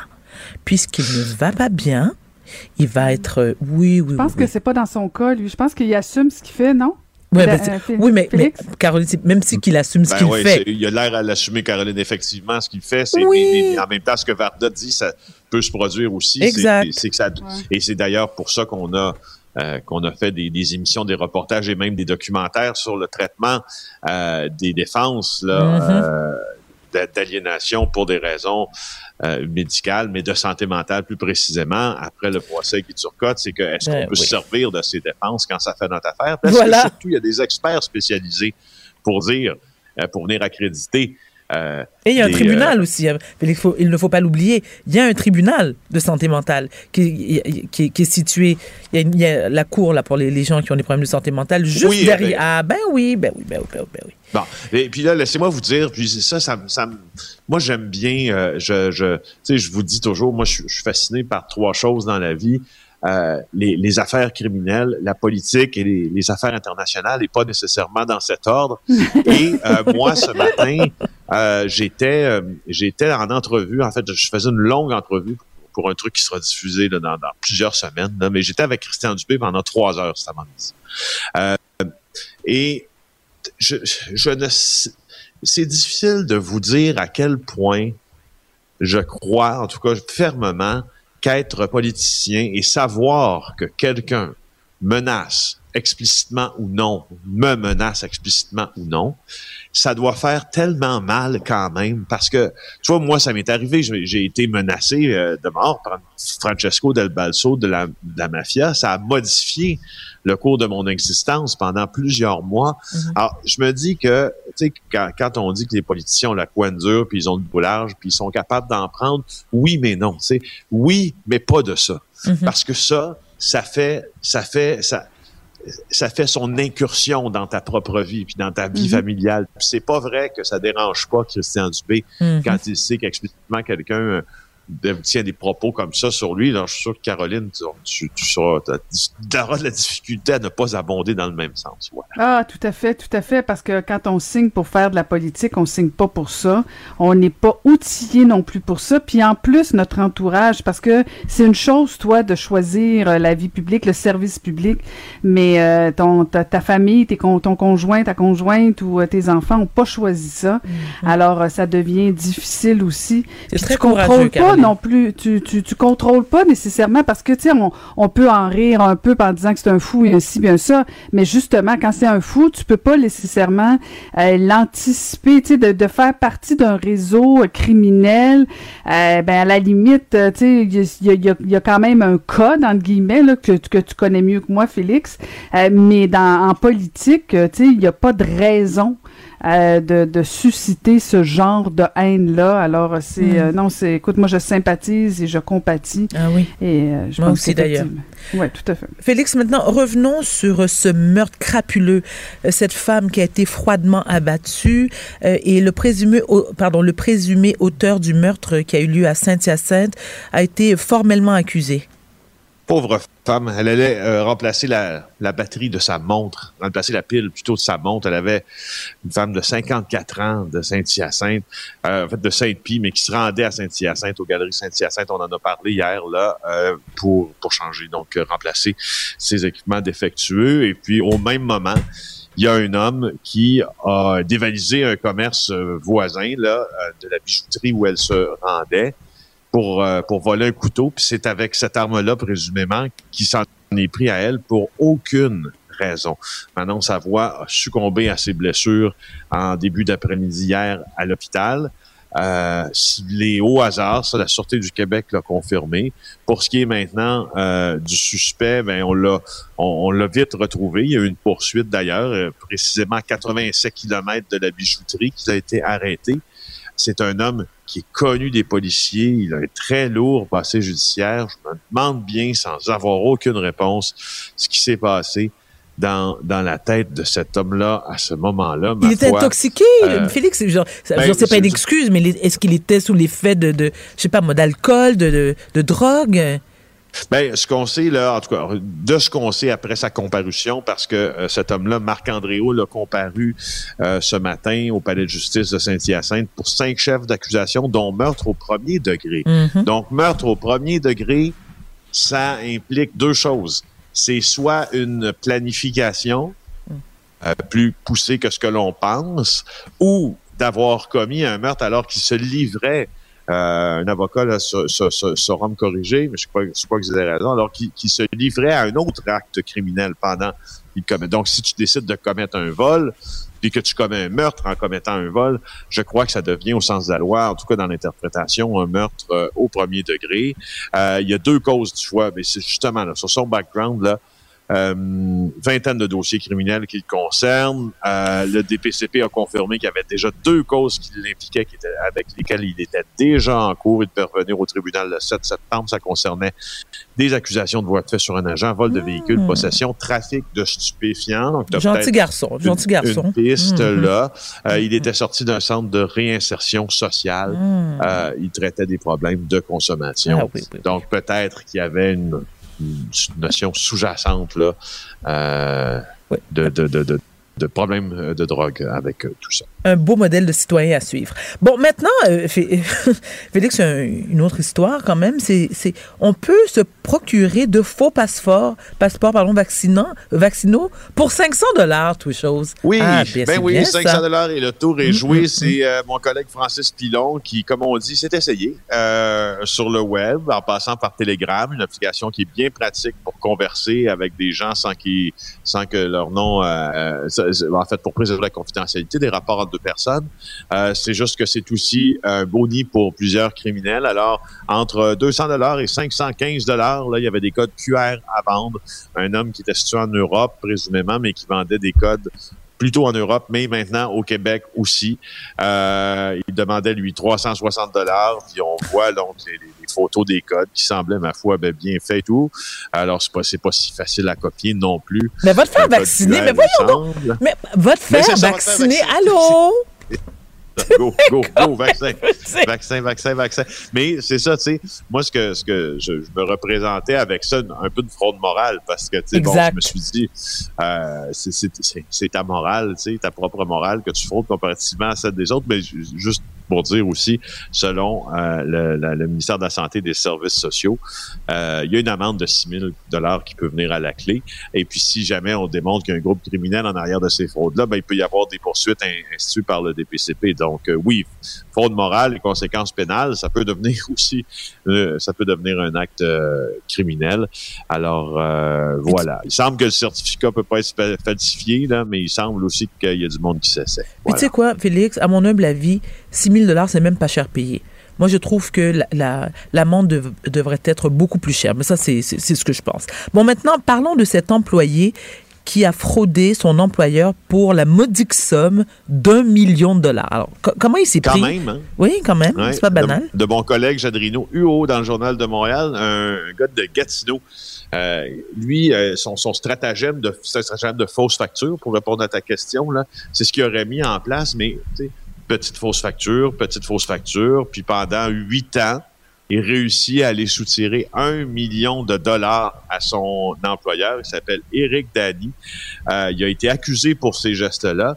Il était directeur des ventes, donc c'est un poste quand même assez important chez Northeast Electronics. C'est un fabricant de pièces électroniques d'Arsbury en Ontario. Et euh, le système plus détaillé, là, ça- tout ce qu'il a fait, ce qu'il faisait, c'est qu'il falsifiait des factures qui lui venaient des fournisseurs chinois, des fournisseurs de l'entreprise, donc qui, qui vendaient des biens à l'entreprise pour qu'elle puisse les transformer sur cette période de huit ans. Donc, il, en fait, il gonflait soit de 20% mais aussi de 200% parfois le coût de ces factures-là. Euh, et euh, ça fait, ça lui a créé une petite fortune. Puis, euh, tu vois, il y a aussi un manque de diligence, par exemple, un peu là, de l'entreprise. C'est sûr qu'on s'en est aperçu, mais lui, il demandait aux fournisseurs chinois de faire parvenir la facture à son adresse courriel professionnelle. Puis il est transféré à l'adresse de sa femme, qui est aussi accusée dans cette affaire-là. Puis elle, ensuite, lui donnait des fausses factures avec ça, avec l'entête des compagnies étrangères, puis refaisait le réajustement de prix à la hausse. Donc, il y avait une complice, c'était sa femme. Alors là, après ça, il repassait par les services comptables de son employeur pour transférer la facture. Mais, mais, mais je je, je, je peux pas m'imaginer que euh, certaines règles comptables, euh, ou en tout cas de, de- en tout cas minimales là, de bon sens, ont été enfreintes parce que euh, je sais, moi, que quand j'envoie des factures à, à des gens avec qui je contracte, là, c'est rarement juste à une personne. J'ai Ben des voilà. gens en copie, puis on voit qu'il y a un service de la comptabilité qui la reçoit en même temps euh, que la personne avec qui on s'est entendu pour fournir un service. là. Donc, euh, c'est ça. Mais, mais enfin, euh, la, la- la beauté de la chose, c'est que quelqu'un qui s'en est rendu compte, et puis euh, voilà. Il, Alors, il va il- falloir qu'il rembourse, il j'imagine. va falloir qu'il paye. Il va falloir qu'il paye. Dans un premier jugement, il a été condamné à payer. Euh, sauf que là, c'est un jugement euh, civil. Donc, Mhm. il a été condamné à rembourser. Mais là, c'est un, un procès criminel. là, parce que, Ah, d'accord. C'est ça. Alors, euh, bonne chance à M. Éric Dany et sa conjointe Anaya Watson. Bon, maintenant, alors, explique-moi, c'est quoi cette histoire de caler des bières sur les lieux d'un grave accident? Ouais, ça, je voulais, je- ça m'a vraiment étonné, euh, dépité un peu aussi là, un gars qui se promenait en VTT, qui a fait, qui a, qui a provoqué une collision avec un autre VTT, François Perron, qui était au volant, était chaud. Et c'était pas sa première arresta- arrestation pour conduite avec les facultés affaiblies, c'était son enquête sur remise en liberté. Mon collègue Nicolas Saillant était là, du Journal de Québec, puis il rapporte ça, il rapporte ce que les procureurs ont dit euh, pour éviter qu'on qu'on- qu'on le remette en liberté. Et euh, ce qu'il rapporte, c'est que euh, il a calé six bières euh, après l'accident et son arrestation officielle en présence des policiers alors que les victimes étaient toujours au sol. Ben voyons, en attendant l'ambulance, il a dit que c'était pour gérer son stress. Ben là, euh, écoute, je, je- franchement... Excuse-moi, c'est pas drôle, là, mais je veux dire, tu sais, tant qu'à être chaud. Non, non. je- je- Puis je, je- je disais à notre collègue aussi, Danny, ce matin, qu'au cours des dernières, euh, des dernières années, des, des 25 dernières années, là, ou presque, là, moi, j'ai j'ai commencé à couvrir beaucoup de, de- de- dans les années 2000, début des années 2000, beaucoup de, de faits divers. là. Ça a été mon école, moi, le, le- le fait divers, à Oui, la oui. télé, entre autres. Puis, beaucoup d'accidents que j'ai couverts. Puis on découvrait un peu plus, à un certain moment donné, les accidents qui impliquaient des récidivistes de l'alcool au volant. Je me Mhm. rappelle une, une affaire complètement triste qui s'était passée à Massuville. Je me rappelle de bien d'autres cas. Puis j'ai comme une impression, moi, qu'on les couvre moins. Euh, et euh, je, je, je crois que c'est c'est bon de, de, de continuer à mettre euh, un peu de projecteur là, sur, sur ces gens-là qui, euh, ben, coudon, qui pour eux autres, Incroyable. c'est pas grave de boire puis de conduire soit un char, soit un VTT parce qu'ils n'ont plus de permis pour conduire le char. Alors, euh, c'est ça. Il y a quand même quelqu'un là qui est dans un état critique après cet accident de VTT-là, puis il n'en est pas, il s'en est pas encore tiré. Là. Alors, Comme- comme on dit. pour- Comme on dit, Félix, les gens. Euh, dernière histoire, euh, Félix, il y a, il y a faille du passeport vaccinal? Un peu, un peu, un peu. C'est un très bon article de euh, François-David euh, Bernier que, que, que, que j'appelle notre avocat en résidence parce que c'est Mhm. presque ça. Euh, bon, on, on parle évidemment de passeport vaccinal quand on parle de ça. Alors là, tu vois, lui, ce qu'il pose comme question, là, c'est que, bon, il établit que, que, les Québécois qui vont vouloir se prémunir d'un service jugé non essentiel vont devoir euh, montrer le, passeport vaccinal. Ça, c'est clair. Ça va commencer le 1er septembre. Puis les em- employés qui travaillent dans ces mêmes lieux jugés non essentiels ne seront pas soumis à la vaccination obligatoire. Donc, c'est là, je trouve ça intéressant qu'ils soulèvent ça. Il il y a- il comme un, un- il y a un peu d'un double standard, même Oui, si oui. c'est pas le même standard. C'est comme ça que je l'entends. Alors, ils- ils- puis tout ce que je veux, c'est juste lui donner une petite tape dans le dos dans cette chronique à, à François David, puis vous conseiller d'aller lire son article. Euh, puis il s'interroge justement de, de- sur un enjeu dont on a parlé, mais il le fait avec beaucoup plus de verbe, de talent, de connaissances et surtout un diplôme en droit de plus que moi. Euh, et il va s'interroger justement pourquoi c'est si difficile pour le gouvernement de rendre obligatoire cette vaccination-là des employés qui travaillent dans ces lieux jugés non essentiels. Je vous conseille d'aller le lire dans les blogs du Journal de Québec. Merci beaucoup, Félix Séguin. Merci, Félix. Donc, on se retrouve Merci. demain. Tu sais que c'est notre dernière collaboration ensemble demain. Je sais, je Écoute. sais, il faudrait bien fêter, ben pas fêter ça, mais Ben fêter oui. cette triste, cette, ce triste passage. Emmène du popcorn Mais non, du champagne. c'est pas votre Passage. passage. Ben tu non, ben non, cales, ben tu cales. Ah, OK. Hey, c'est bon, on peut Popcorn et, plaît. popcorn et Je- je- champagne demain au rendez-vous. Je la travaille, OK? Je reviens. Pour une écoute en tout temps, ce commentaire de Félix Séguin est maintenant disponible dans la section balado de l'application et du site cube.radio. Tout comme sa série balado Narcos PQ, qui dresse un portrait de l'industrie criminelle à travers des entrevues avec de vrais narcotrafiquants.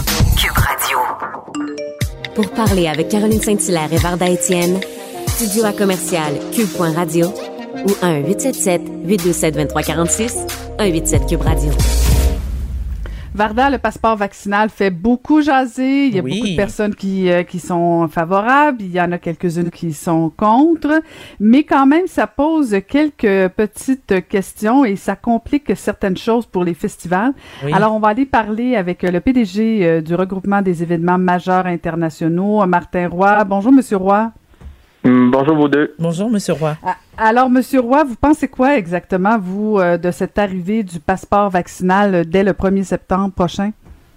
Ben, à la base, je dois dire qu'on est plutôt favorable à l'idée, parce que nous, ça fait des mois et des mois qu'on en parle, puis on dit c'est selon nous la seule façon, enfin une des façons les plus efficaces de retrouver nos achalandages euh, pré- pré-pandémie, puis une certaine normalité, puis des artistes internationaux, euh, et puis tout ça, parce que là, pour l'instant, on est bien loin du compte, là, euh, avec à la limite même 15 000 personnes, on est loin de nos 90 000 là, sur les pianos ou ailleurs.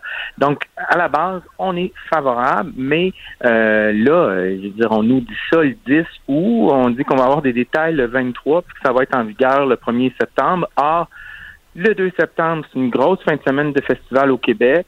Il y a le Festival de Montgolfière de Gatineau, il y a le Festival de musique émergente d'Abitibi-Témiscamingue, il y a une vingtaine d'autres festivals au Québec.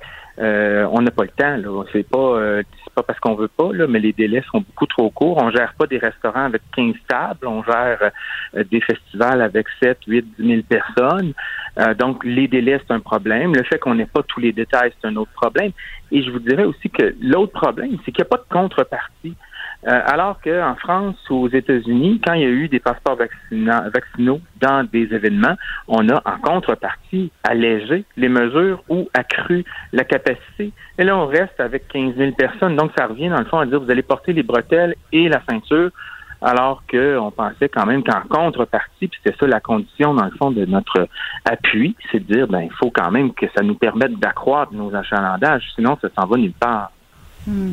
Mais, justement, euh, Monsieur Roy, vous parlez de contrôler l'achalandage. Euh, de toute manière, si on vous demandait pas d'appliquer le passeport vaccinal, et corrigez-moi si je me trompe, là, euh, vous devez limiter l'accès au festival. Donc, il y de toute façon un contrôle sur l'entrée des sites. Donc, en quoi c'est compliqué d'ajouter l'étape du contrôle du passeport vaccinal?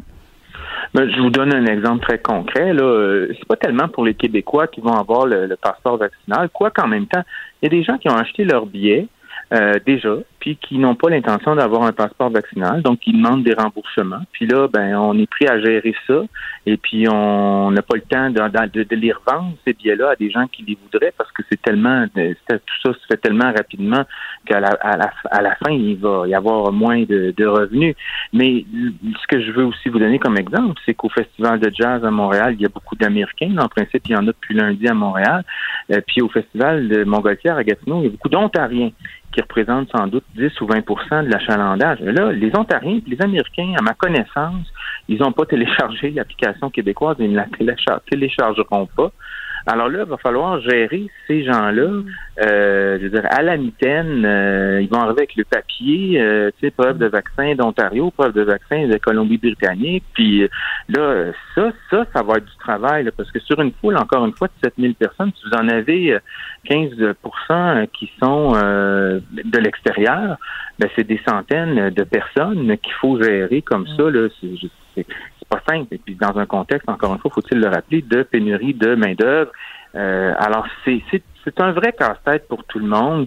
Et, et- et ça complexifie les choses au point où certains sont vraiment en train de se dire est-ce qu'on va euh, continuer, euh, tu sais, stop ou encore, dans le fond? Donc, M. Roy, Que vous aurez... Ah, oui. excusez, vas-y, Varda, vas-y, excuse-moi. ben, c'est la question plate à poser. Donc, on fait quoi? Ben, on fait quoi? Là, pour l'instant, on parle avec le gouvernement du Québec. On a eu des rencontres, on en aura d'autres.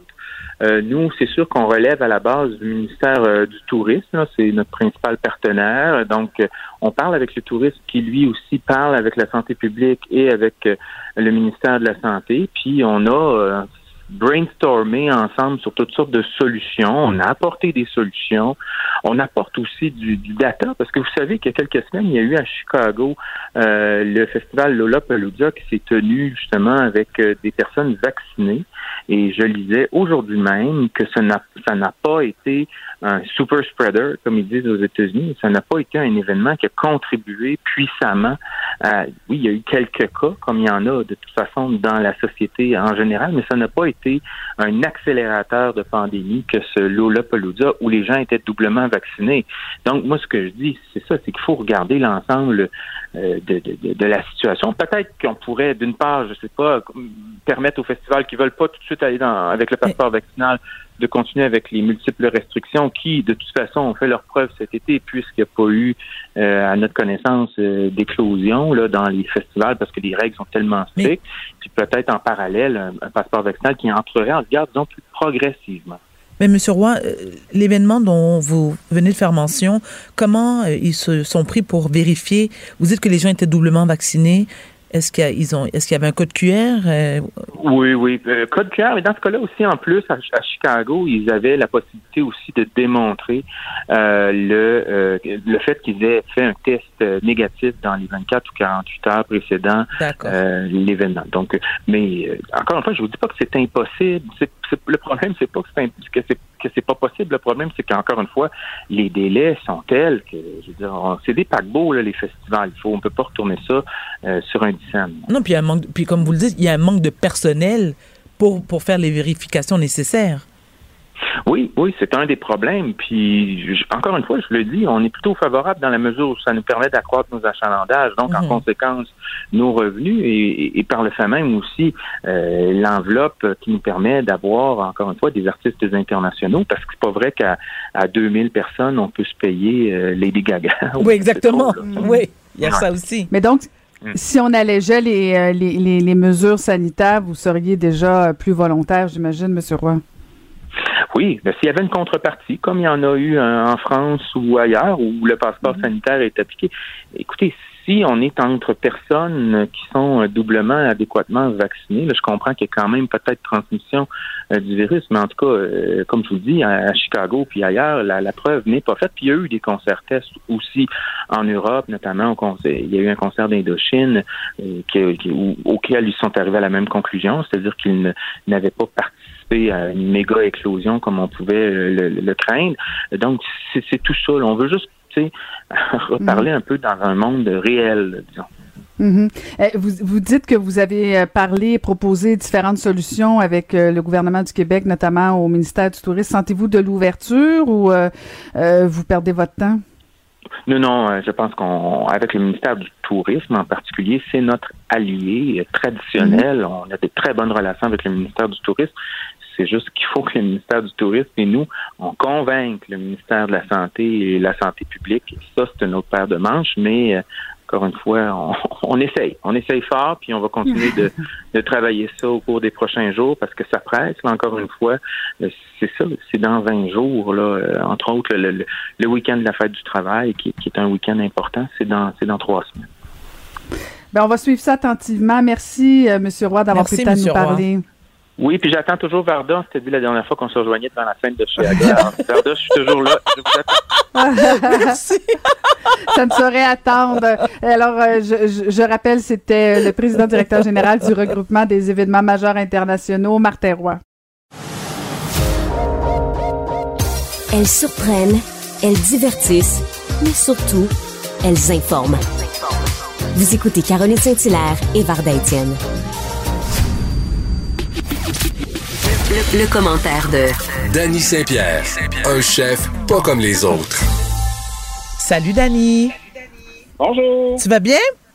Ah, ben oui, je suis en grande forme, vous autres? On est en Ben très grande forme. Ben oui, ben oui, ben oui. Alors, on sait à quel point pour toi l'achat local c'est important, mais c'est aussi bon pour notre culture. Ben oui, certainement. Tu sais, on, on se targue souvent d'acheter des produits locaux, euh, d'acheter des bleuets d'ici, des fraises. Du blé d'Inde. Du blé d'Inde. Mais l'achat local, là, c'est pas juste des aliments, tu sais, c'est notre culture aussi. Puis on est chanceux parce que on a pour notre format de population quand même euh, une culture qui est définie avec euh, nos artistes euh, musicaux, nos artistes de la scène, nos artistes visuels, euh, nos, Nos auteurs. nos auteurs, surtout parce qu'aujourd'hui, le 12 août, c'est la journée où on achète un livre québécois. Une initiative qui a été mise en place depuis plusieurs années et qui, et qui fait son chemin. Puis je trouvais ça intéressant, moi, de, de, de se dire que oui, euh, l'achat local, c'est pas juste pour de la bouffe, c'est pour la culture aussi. Pour les vêtements aussi. C'est vrai que pour les vêtements, hein, parce qu'on est beaucoup dans le fast fashion. Le- les produits dans- cosmétiques, je dis ça, je dis rien. Non, mais tout à fait. Puis, tu sais, je pense qu'on a déjà un bel écosystème qui est très, très, très créatif ici. Puis, il est temps de l'encourager encore plus, puis de faire un effort. Donc, je trouve que cette initiative est très intéressante parce que vous savez comme moi que la lecture, euh, depuis l'arrivée de la tablette, euh, les livres en ont pris pour leur rhume. Oui, Pourtant, un livre, ça n'a pas besoin d'électricité. Un livre, ça ne crée pas des matériaux euh, étranges euh, que- qui sont ressortis dans des mines par des enfants dans des Exactement. pays euh, très, très, très lointains. Un livre, ça se recycle. Un livre, ça fait un break de tablette. Puis quand tu mets un livre... C'est intemporel, un livre. ben oui, dans, un- dans les mains d'un petit enfant, euh, même si c'est des images avec des, euh, des, euh, des lettres qu'il ne comprend ou qu'elle ne comprend pas, tu sais, le simple fait d'être près l'un de l'autre, de raconter des histoires, puis de transformer le livre en item qui est positif, ben c'est une espèce d'hygiène de vie qui peut durer longtemps. Puis on, on- moi, j'ai fait l'expérience avec mes enfants. Moi, j'ai vraiment pas d'un milieu où le livre est très, très, très populaire, disons ça. Tu sais, c'était pas mal plus la TV euh, que d'autres choses qui étaient dans la maison. Puis euh, le vent se vire de bord quand même assez facilement. Puis euh, de, de stimuler la lecture, puis d'avoir ce petit moment pour soi, ben c'est quelque chose qui est très nourrissant. Puis je pense que pour avoir une vie qui est équilibrée, c'est quelque chose qui peut aider puis décoller de la tablette un peu. Absolument. Absolument. Est-ce que, vous, est-ce que vous avez des lectures, vous, euh, d'été en ce moment, mesdames? J'ai- eu. Je t'écoute, Varda? Non, mais attends. Et Dani, je sais, toi? À part le dépliant d'Amazon. Mais tu sais que Caroline et moi, depuis hier, chère Dani, nous avons fini. décidé. Oui, nous, on boycotte Amazon. Depuis que Amazon euh, Oui. distribue des chandails anti-vaccins, Caroline et moi, nous avons décidé de dire à Amazon merci, mais non merci. Mais attends, c'est qu'avant d'entrer en onde ce matin, sur ma page Instagram, j'ai partagé en story mon livre Maudite folle Oui. sur ma page parce En que vente dans toutes les librairies. oui, oui, et en ligne. Non, mais attends, attends. Je sais que ça peut sembler Oui. narcissique et égocentrique et je l'assume. Pourquoi? Mhm. Parce que Maudite folle, qui a été écrit par euh, moi-même, Varda Etienne, c'est un livre qui traite de maladie mentale. Et la maladie mentale, comme vous le savez, est un sujet encore tabou dans notre société et une partie de mes profits est versée à un organisme qui vient en aide, euh, vient en aide pardon, aux gens qui souffrent de problèmes de santé mentale et je suis une auteure québécoise et fière de l'être. Voilà. Bon. Félicitations. Ben merci. Donc, Ben c'est oui, pas parce que je suis narcissique et égocentrique, mais bien sûr, j'encourage tous les autres, tous les autres auteurs québécois. Ben oui, mais il faut le faire parce que pour avoir écrit un livre, moi Mhm, aussi, euh, mhm. qui est, euh, en 2013, Oui. ça fait quand même un bout, puis il est vraiment plus sur les tablettes, puis le- l'exercice n'est pas ça. Mais quand un livre est un succès, c'est c'est intéressant pour les auteurs. Mais quand un livre ne bouge pas, puis tu vois, moi j'ai une expérience somme toute assez mitigée avec euh, avec le travail que j'ai eu à mettre dans un livre de recettes qui est qui est, à à mon avis, un travail qui est colossal parce que tu dois mettre des recettes et doivent fonctionner, tu dois mettre des photos, tu Oui. dois créer des textes. Je l'ai coécrit avec mon bon ami Luc Bouchard, qui est un auteur euh, que j'ai la chance d'avoir dans ma vie, tu sais. Puis être auteur, c'est pas une sinécure. Ben exact. Quand tu, euh, quand tu écris ton livre, tu écris ton manuscrit, euh, tu vas espérer trouver preneur euh, chez un éditeur, puis après ça, tu risques de signer un contrat pour un bon bout de temps. Euh, ce bout de temps-là, si tu deviens vraiment populaire, ben, il est peut-être désavantageux sur euh, euh, le côté pécunier de la chose par la suite. Si ton livre pogne pas, tu fais pas d'argent. C'est rare, je non, non, non, non. Puis excuse-moi, Dani, de t'interrompre. Et c'est très dur de gagner de l'argent avec un bouquin. Lorsque Ben tu oui, écris un livre au Québec, oui. tu le fais plus par passion qu'autre chose. Ben oui, tout à fait. D'ailleurs, dans le Journal de Montréal, il y avait, il y avait un, un- un article euh, là-dessus, justement, là, le- dans la chronique euh, toujours euh, Tout savoir en cinq minutes. On avait la répartition euh, des, des, des montants quand on vend un livre. Tu as 10 qui vont à l'auteur, Mhm. tu as 30 à l'éditeur, tu as 20 au distributeur et 40 au libraire. Alors, c'est intéressant quand même. Et effectivement, sont très rares les auteurs, les autrices à pouvoir vivre de leur euh, métier, de Merci, leur euh, Caroline, de le mentionner. passion. Et, et- et donc, euh, c'est- c'est un enjeu et, Oui. et on le fait par passion. Euh, mais effectivement, tout le côté romantisme d'écrire un livre en regardant le lac, là, moi, je suis en train de le faire, puis c'est pas, c'est pas si romantique que ça. Là. Voilà. Euh, mais mais c'est un du gros. Exactement. Mais est-ce que je peux me permettre alors une, une suggestion rapidement? Pourquoi pas? Alors, Coucoum, qui a été écrit par euh, un de nos collègues euh, à Michel Québec. Jean. Par, Je suis en oui. train de le lire. Moi, c'est ça que je suis en train de lire. Bon, ben voilà. Alors, par Michel Jean, qui paraît aux éditions euh, Libre Expression. Hein? Mhm. Caroline, Oui. qu'est-ce que tu en penses jusqu'à présent? Ben, je viens de commencer, là. Écoute, je, je, je, je, suis allée l'acheter aujourd'hui parce Ah, que c'était le regarde, ben oui, 12 tu, ben oui, tu l'as entre les Ah, mains. tu vois, Oui, voilà. alors ce livre est, par- est paru en 2019 et lauréat du prix littéraire France-Québec 2020. Bravo, Mais Michel! En- Ben oui, bravo Michel, c'est un méga succès. Oui, et, méga euh, succès. Et il y en a plein de bons livres au Québec. Il n'y a aucune raison euh, de ne pas faire le plein, notamment aujourd'hui, Et ça mais veut dire aussi quoi? demain. Ça veut dire quoi, Coucou? atten- attendez, attendez, mesdames, par exemple, parce que c'est chouette qu'on parle du livre de Monsieur Jean, puis c'est euh, un, un livre qui me semble très intéressant, puis je vais venir vous rejoindre très bientôt. Mais vous parliez d'Amazon un peu plus tôt, euh, puis je trouve important aussi de rappeler aux gens que c'est très facile de commander des livres sur Amazon. Puis peu importe que vous commandez des livres québécois ou des livres d'ailleurs, mais on a Mhm. des libraires dans nos quartiers Merci. qui sont là, qui peuvent être d'excellentes références. Puis que ce soit chez Archambault, euh, qui est une grosse boîte avec des gens de qualité, même jusqu'aux petits libraires de quartier. C'est vrai. Ces gens-là euh, se sont commis à mettre un pignon sur la rue, à apporter leur expertise puis leur passion. Puis tu sais, on faisait, on ventilait tout à l'heure le prix du livre.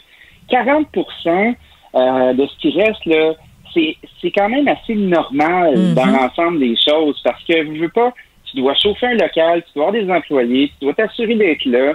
Euh, puis dans un monde où de plus en plus, ces gens-là se font couper l'herbe sous le pied par les géants comme Amazon. Oui. Donc, avant de commander sur Amazon, prenez un petit deux minutes pour penser à bon, qu'est-ce que je fais moi dans la vie? Est-ce que mon métier dépend euh, de clients qui passent la porte ou pas? Euh, Est-ce qu'il y a une si grosse différence de prix? Tu sais, moi, je pense à la librairie gourmande au marché Jean Talon, où je me fais un devoir d'acheter tous mes livres. Parce que même s'ils l'ont pas tout de suite, ben, je vais peut-être trouver quelque chose d'autre qui va me faire plaisir. Je vais discuter avec les gens là-bas euh, qui travaillent, qui ont l'expertise pour le faire. Puis après ça, ben, je vais être à la découverte, puis je vais le commander, puis il va arriver dans une semaine. On a un gros problème avec l'instantanéité aussi. Donc, des fois, je pense qu'il faut prendre un pas de recul, puis aller à l'aventure, puis se laisser guider par les professionnels qui osent encore avoir pignon sur rue. Exact. Tout à fait. On est d'accord avec toi, Dani. Ça en était une facile, hein? Ben, on est dans le positif, tu sais, c'est une très belle journée où on met de l'avant une idée qui est importante. Puis en plus, euh, on le fait avec euh, du talent d'ici. Moi, je trouve que ça va de soi. Merci beaucoup, Dany Saint-Pierre. On se retrouve avec grand plaisir demain. À demain. À demain, Dany. Pour une écoute en tout temps, ce commentaire de Danny Saint-Pierre est maintenant disponible dans la section balado de l'application et du site cube.radio, tout comme sa série balado L'Addition, un magazine sur la consommation et l'entrepreneuriat. Cube Radio. Du front, des idées, du cran. Caroline Saint-Hilaire et Varda Étienne. On le sait, Varda, la pandémie, euh, la COVID, en fait, a eu euh, des effets euh, nombreux et beaucoup d'effets collatéraux. Notamment aussi a fait reculer les droits des femmes en matière de santé sexuelle et reproductive, reproductive pardon, à travers le monde. Et c'est ce que révèlent des chercheurs de l'université de Sherbrooke. On va aller en retrouver un des deux, un des deux chercheurs, un professeur à l'école de politique appliquée de l'université de Sherbrooke, Gabriel Blouin-Genet. Bonjour, Monsieur Blouin-Genet. Bonjour. Alors, vous avez fait euh, cette étude. Êtes-vous surpris? Parce que bon, on pouvait, euh, on pouvait l'anticiper euh, de dire bon, c'est certain qu'il y a eu des effets collatéraux de la pandémie sur plusieurs facettes de notre vie, mais sur justement ce recul au niveau du droit des femmes en matière de santé sexuelle et reproductive. Êtes-vous surpris de cette ampleur? Mais en fait, malheureusement, on n'est pas surpris euh, des résultats de notre euh, travail parce que euh, ce qu'il faut bien comprendre, c'est que les droits des femmes de manière générale, mais aussi les droits à la santé sexuelle et reproductive, ce sont des droits qui, avant même la pandémie, euh, s'effacent finalement euh, à de nombreuses limitations et à de nombreux problèmes. Donc, avant même que se posent euh, toutes les conséquences qu'on connaît de la, de la pandémie, c'était déjà des droits qui étaient limités euh, pour les femmes. Donc, on n'est pas surpris. Euh, ce qui nous a surpris peut-être, c'est l'ampleur euh, des euh, entraves euh, à ces droits à la santé sexuelle et reproductive parce que euh, nous, notre objectif euh, avec ce travail, euh, évidemment, comme tout le monde, on avait vu euh, différents rapports, différents euh, sujets abordés, par exemple, dans les médias où on disait, bon, il y a dans tel pays ou dans telle région, il y a des limitations à, ce, à l'accès, par exemple, à l'avortement ou aux services de santé sexuelle, mais on n'avait pas ce portrait global, ce portrait mondial des impacts de la pandémie. Et donc, ce qui nous a surpris, c'est quand on a mis ensemble toutes ces parties, euh, tous ces éléments du, euh, du, du casse-tête un petit peu pour voir la- la- euh, l'impact euh, finalement extrême, majeur euh, qu'a eu euh, euh, cette pandémie, qu'a encore cette pandémie sur euh, euh, les droits à la santé sexuelle et reproductive, des femmes. Donc, euh, on n'est pas surpris, mais l'ampleur nous a surpris. Et, et- quels sont justement, là, vous parlez d'ampleur, euh, euh, dans, dans votre étude, on voit notamment que bon, il y a eu l'accès limité à la contraception. Vous faisiez fait référence à l'avortement, où dans certains pays c'était euh, reconnu comme non essentiel. Même au Québec, il y a eu des femmes qui se sont retrouvées euh, à, à devoir avorter un peu trop tard, euh, un peu plus tard que ce que ce qu'elles auraient voulu à cause justement de la pandémie. Mais c'est quoi les autres impacts, notamment que vous avez pu déceler? Tout à fait. Ben, en fait, je pense que une, première chose qu'il faut bien comprendre, c'est de quoi on parle quand on parle du droit à la santé sexuelle et reproductive pour bien comprendre finalement les impacts et les conséquences. Fait nous, vraiment, ce qui nous a intéressé, c'est de comprendre ce droit-là en termes de bien-être euh, physique, euh, donc au niveau de la santé physique, mais aussi émotionnelle, mentale, sociale, en relation avec la sexualité et la reproduction, et non pas simplement, par exemple, euh, les questions de, de, maladie ou de dysfonctionnement. Donc ça, ça implique que les, les individus soient capables d'avoir une vie sexuelle et reproductive satisfaisante et qui peuvent décider eux-mêmes, elles-mêmes, euh, si par exemple ils veulent avoir des enfants, des relations sexuelles ou autres. Euh, donc ça, c'est important de bien le comprendre parce que les impacts de la de la pandémie sont, euh, on, on, peut dire, euh, indirects en termes de, de, de, leurs impacts. C'est-à-dire que c'est par exemple, les femmes ou, ou, les hommes sont ne sont pas nécessairement plus ou moins impactés par euh, la pandémie, ça dépend des, des, régions. Par contre, dans des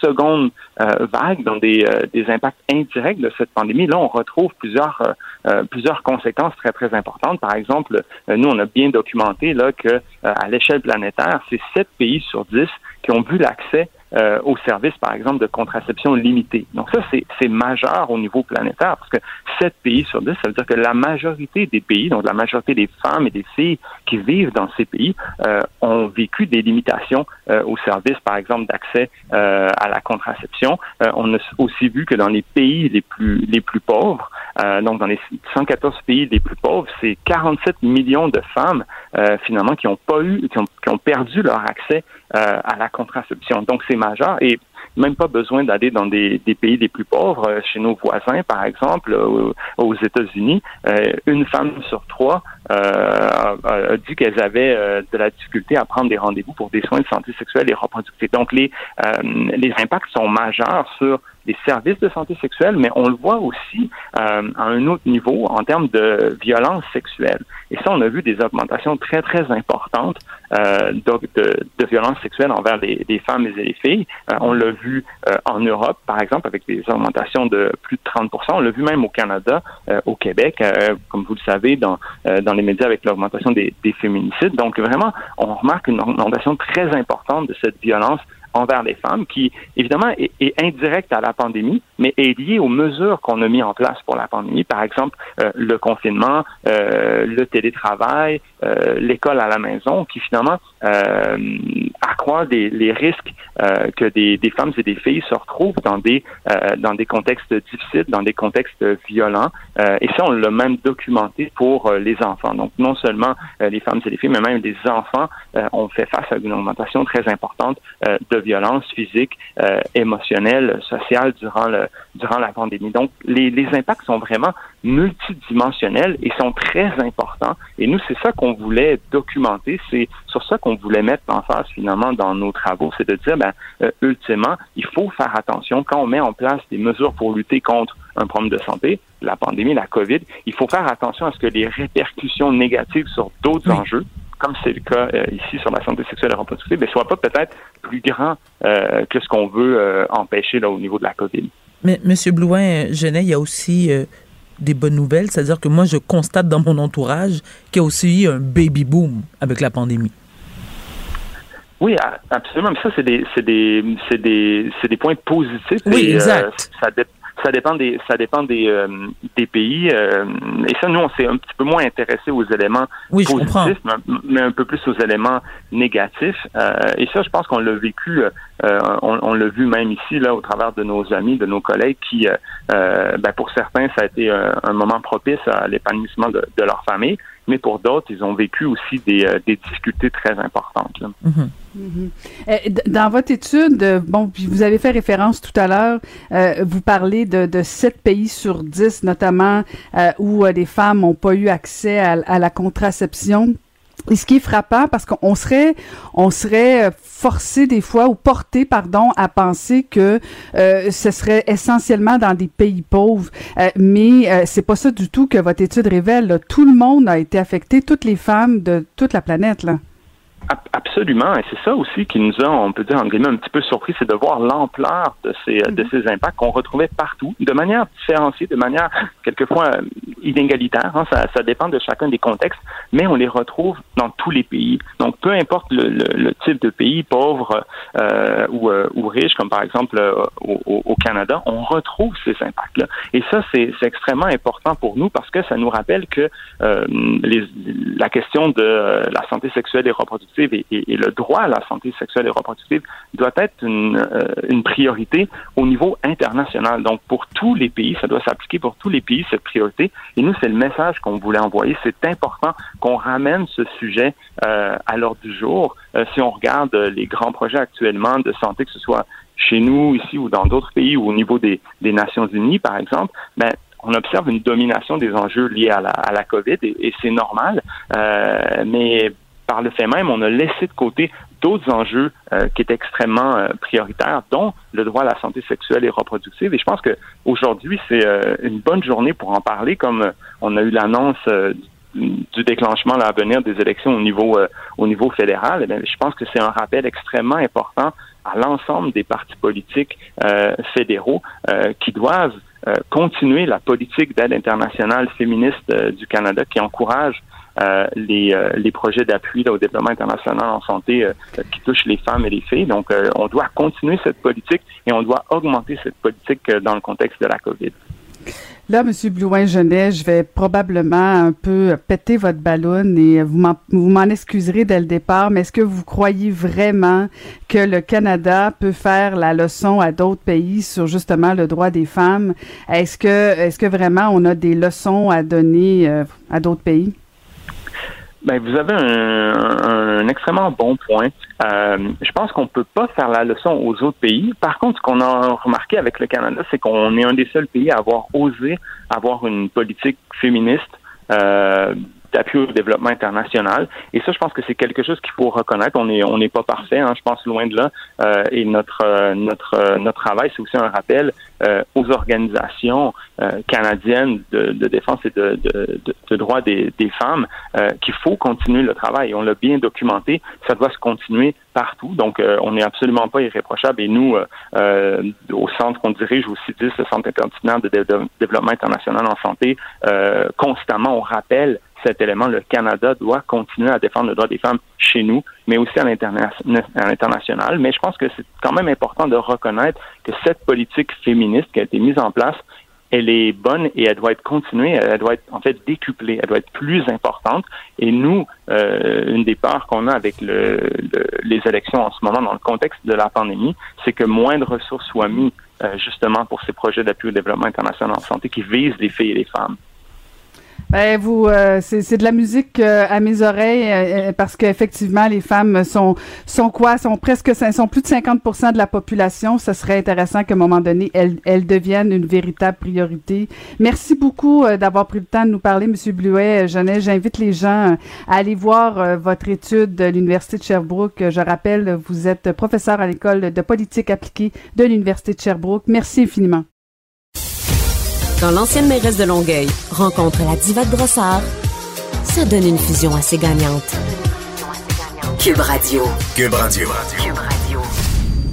Alors tout le monde parle de ça, de cette fameuse date le 12 août, j'achète un livre québécois. C'est une initiative qui a été lancée en 2014.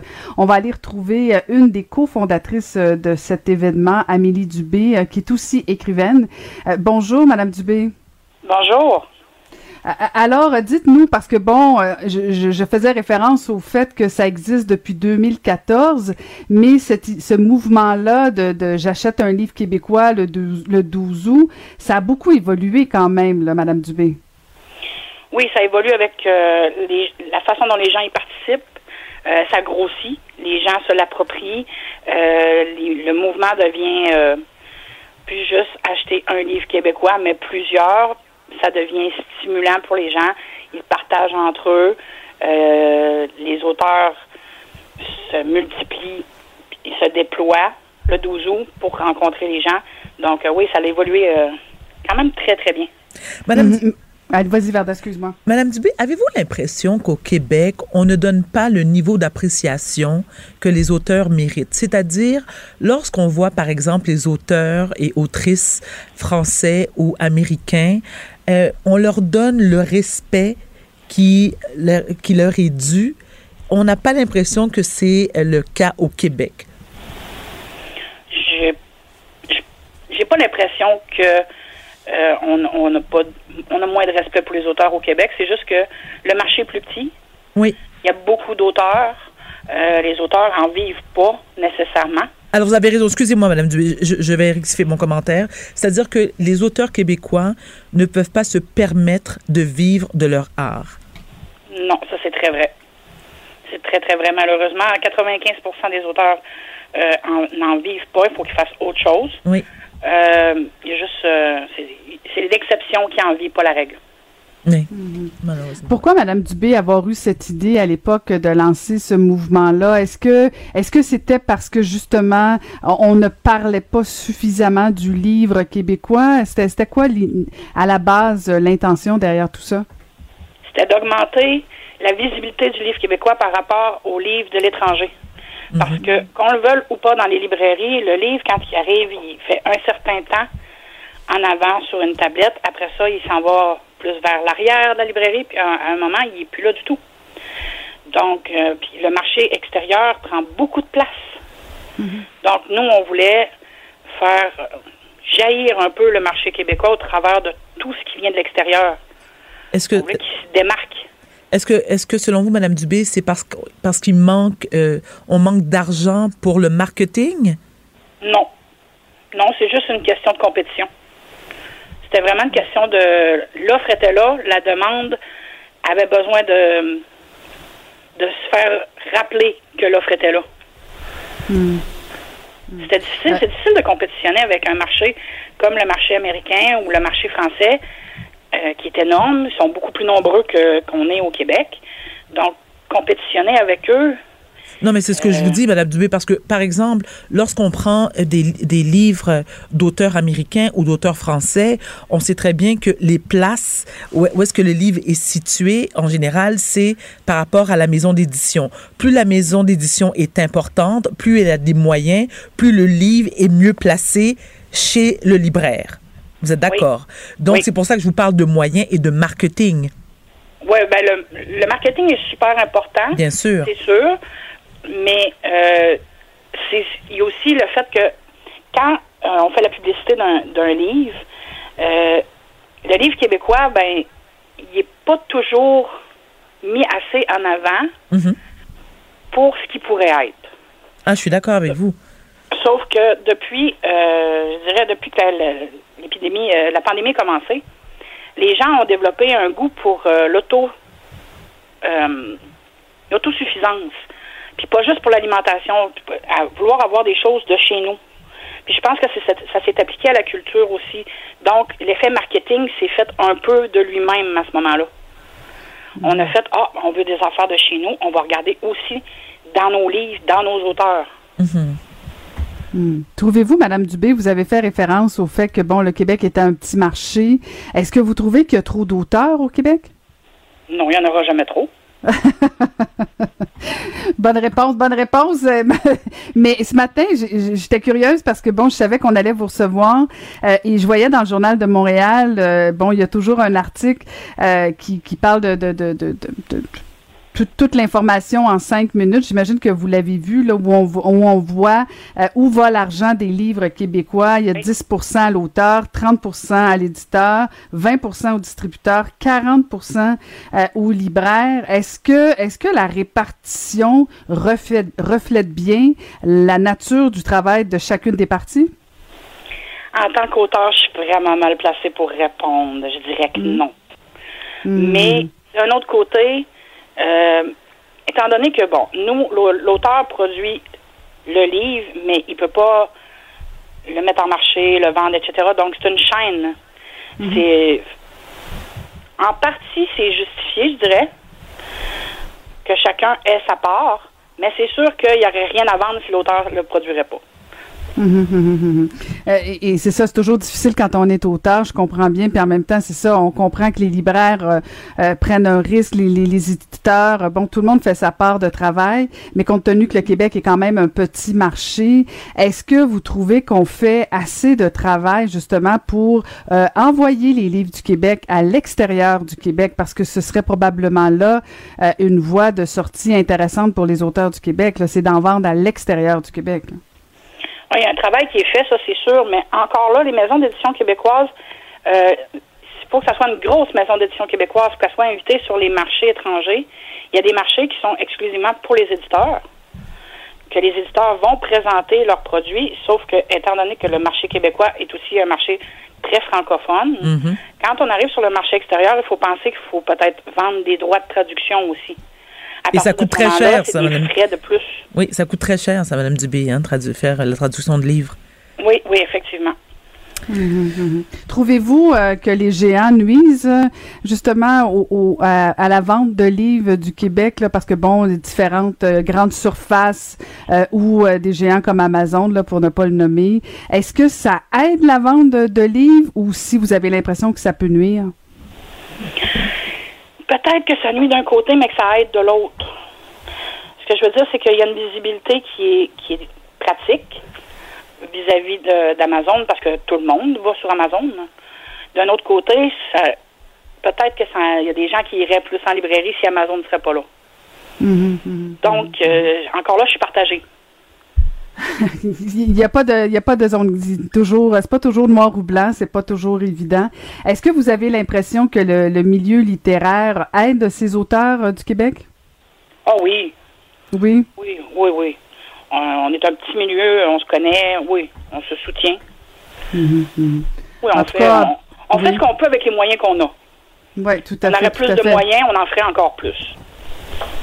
En tout cas, bravo pour cette initiative Ah oui, euh, de, lancée depuis 2014. C'est vraiment un succès à chaque année. Et tant mieux euh, si euh, les auteurs, les éditeurs, les libraires peuvent en profiter, euh, tant mieux. Et en plus, ben ça hausse, ça, ça, ça bénéficie aussi à, à- à faire baisser le taux d'analphabète euh, au Québec. Et je pense que c'est fondamental. Merci infiniment, Madame Dubé. Merci, Madame Dubé. Moi qui vous remercie. Au revoir. Merci. C'était Amélie Dubé, euh, qui est écrivaine et aussi cofondatrice du mouvement Le 12 août. J'achète un livre québécois. Vous écoutez Caroline Saint-Hilaire et Varda Étienne.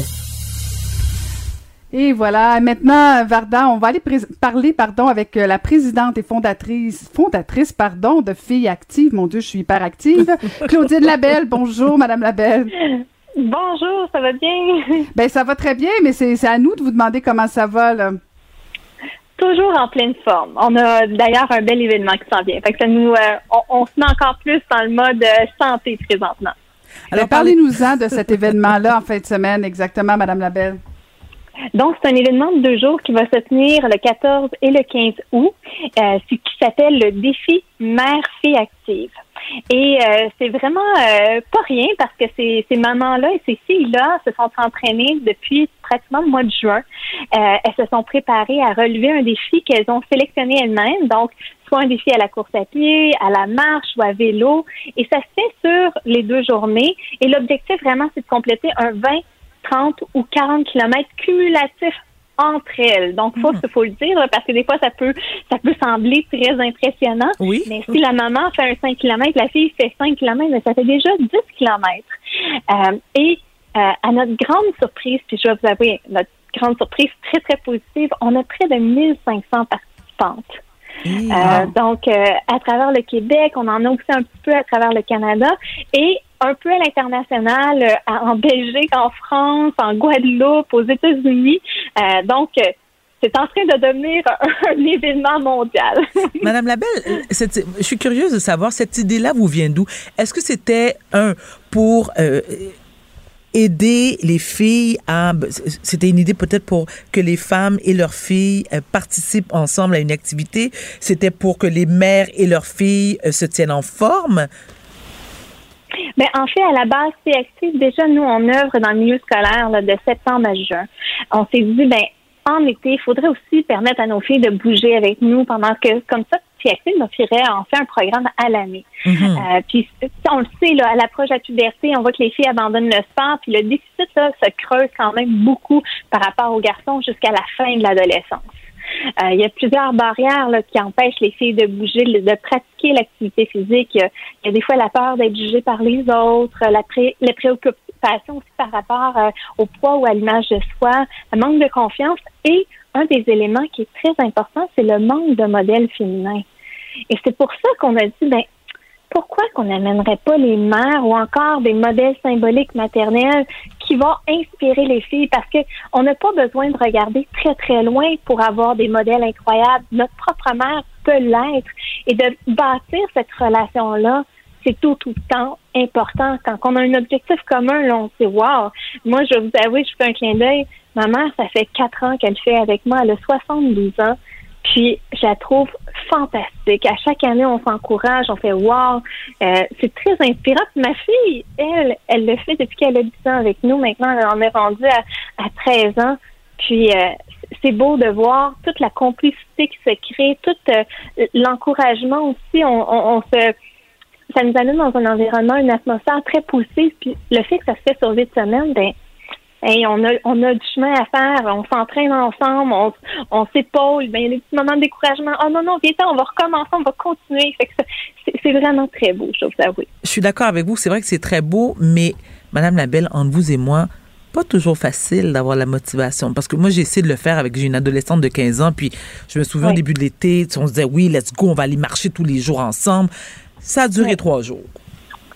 Hein, on, Ouais, on- ben- malheureusement, ça n'a ça, pas- ça pas duré. Puis on était très motivés au départ. Puis à un moment donné, on a laissé tomber. on a essayé de recommencer. Puis euh, je dois vous admettre que je me suis moi-même, dé- j'étais déçue de moi-même.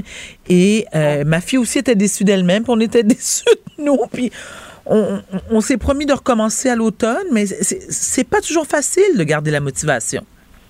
Non, puis il y a aussi, tu sais, il faut regarder aussi tous les trucs qui vont nous amener à amener nos jeunes Euh, les amis, c'est hyper important. Donc, quand on sort, euh, ben, des fois, on va se dire, ben, on va sortir avec les amis ou on va amener des activités aussi que les jeunes sont peut-être moins appelés à faire. Euh, c'est fun la marche à course à pied ou ben peut-être qu'on va aller faire du paddleboard euh, aujourd'hui. On va essayer quelque chose de différent.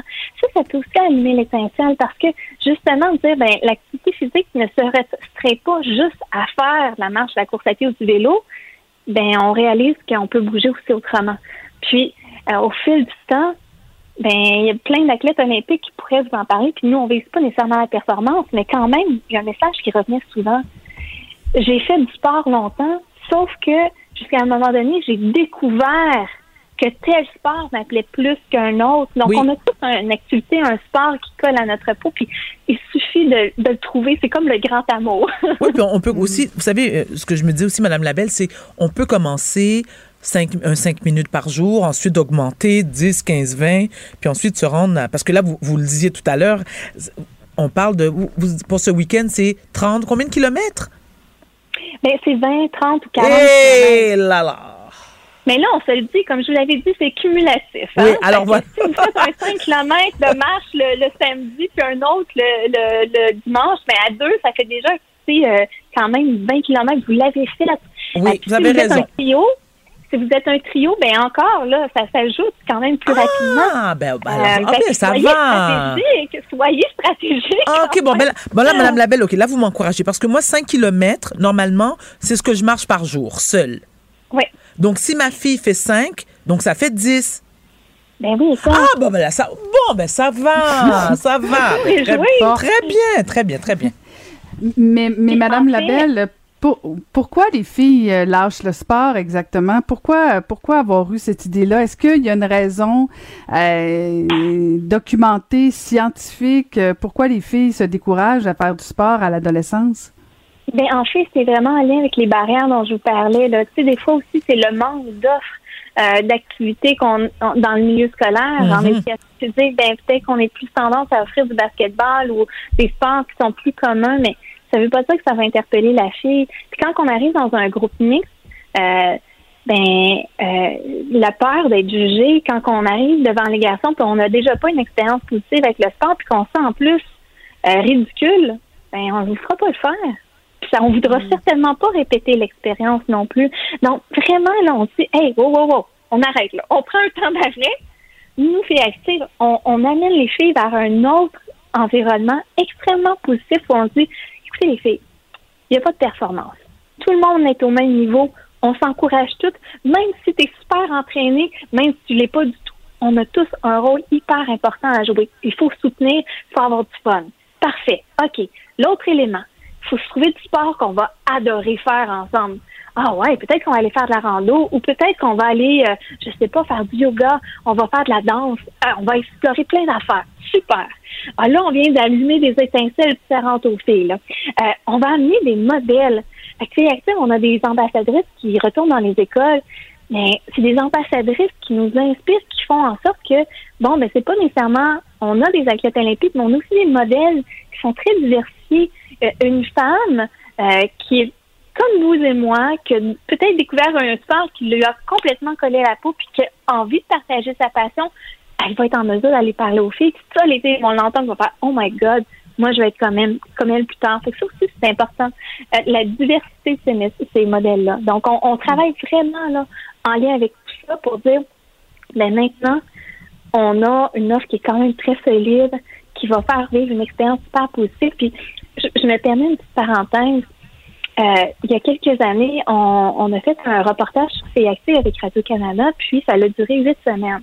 Et on a une étudiante leader à chacune des écoles. Notre étudiante leader, ça faisait cinq ans qu'elle le faisait. Elle était en surplus de poids depuis toujours, mais elle aimait maintenant bouger. Et cet amour-là qu'elle avait, même si elle était bonne c'est- ça, ça tout le groupe de façon tellement positive. Donc, ça aussi, c'est important, que tout le monde y trouve sa place, puis tout le monde a l'impression qu'elles ont un rôle à jouer. Hmm.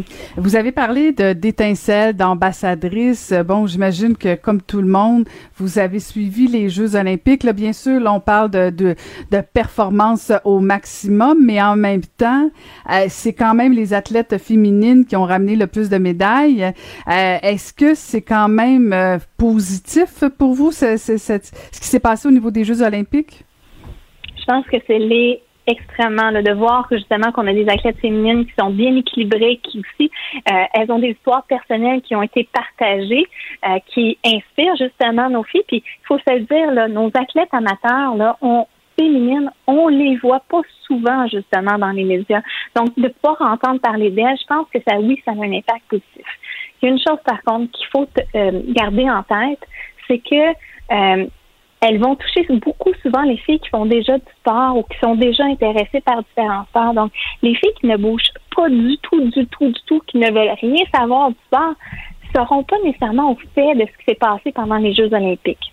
Donc, il y a comme un, vraiment un travail à différents, sur différents angles à entreprendre pour justement aller chercher toute la masse, toutes les filles, pour qu'elles puissent justement bouger. Hmm. Et, et c'est un un défi, euh, surtout euh, comme parent, si euh, le moindrement on n'est pas un parent qui bouge, j'imagine qu'on devient un modèle aussi justement pour nos filles. Là, si euh, si on est une maman pas active, on peut pas on peut pas demander à notre fille de devenir active. Euh, il faut à ce moment-là probablement se se, à se, se trouver d'autres modèles euh, que, que nos parents. C'est un peu ça aussi le défi. Oui, puis on, il y a plein d'études qui révèlent que les, vraiment les parents, là, c'est les modèles les plus importants dans la vie des jeunes. Fait que d'être actif soi-même, même si c'est 10, 15, 20 minutes par jour, va déjà créer une forme d'habitude chez le jeune. Euh, passer le plus de temps possible dehors avec le parent, prioriser aussi le transport actif. Des fois, juste aller à l'école en marchant ou d'utiliser son vélo. Euh, et puis aussi, évidemment, ben, gérer le temps d'écran. Euh, c'est sûr que ça a des répercussions aussi énormes euh, dans justement dans la sédentarité du jeune. Hmm, un gros défi. Donc, ben, on va vous en souhaiter un bon défi en fin de semaine, Madame Quelle belle Labelle. initiative, vraiment. Bravo, Bravo, bravo, bravo, à, bravo. à- à toutes vos ambassadrices et à leurs filles et aux mères modèles. Euh, bo- bon événement, Madame Labelle. Merci, puis il est encore possible de s'inscrire pour l'événement, donc euh, vous pouvez y aller sur le filles-actives.ca. Entendu, Euh, Caro? Défi. On va y aller là ensemble. Merci beaucoup, euh, Madame Labelle. Merci, Madame rappelle, Labelle. euh, Vous êtes euh, présidente et fondatrice euh, de Filles Actives. Caroline et Varda. Deux animatrices hors normes, aussi intense que l'actualité. Varda, on se promène, on s'est promené tout le long euh, de l'été de ville en ville et on parle avec euh, différents maires et mairesses.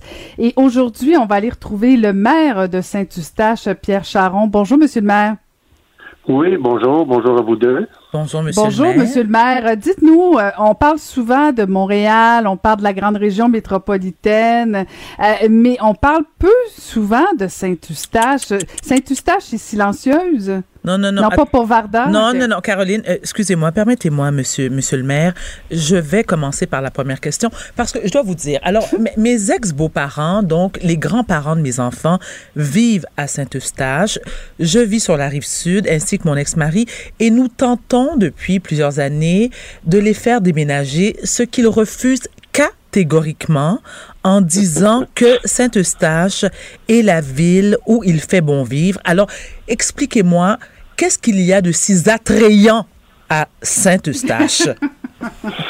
Ben, en fait, euh, ce qu'on peut dire de notre municipalité, c'est que nous sommes une ville qui est axée euh, vraiment sur euh, la famille et tous les membres de la famille, peu importe euh, le, le groupe d'âge. Donc, on a mis beaucoup de choses en place pour faire en sorte que une qualité de vie, en tout cas pour pour euh, les gens qui habitent euh, Saint-Eustache.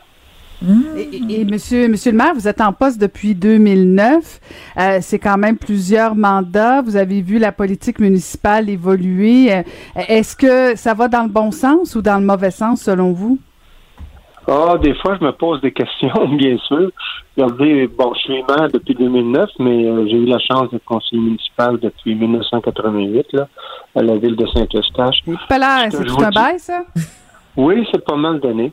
En fait, ce que je trouve, euh, puis bon, c'est sûr que la pandémie euh, a reflété ça encore euh, plus évidemment, euh, c'est c'est de voir euh, à la vitesse que les choses euh, arrivent et qu'on doit réussir à s'adapter.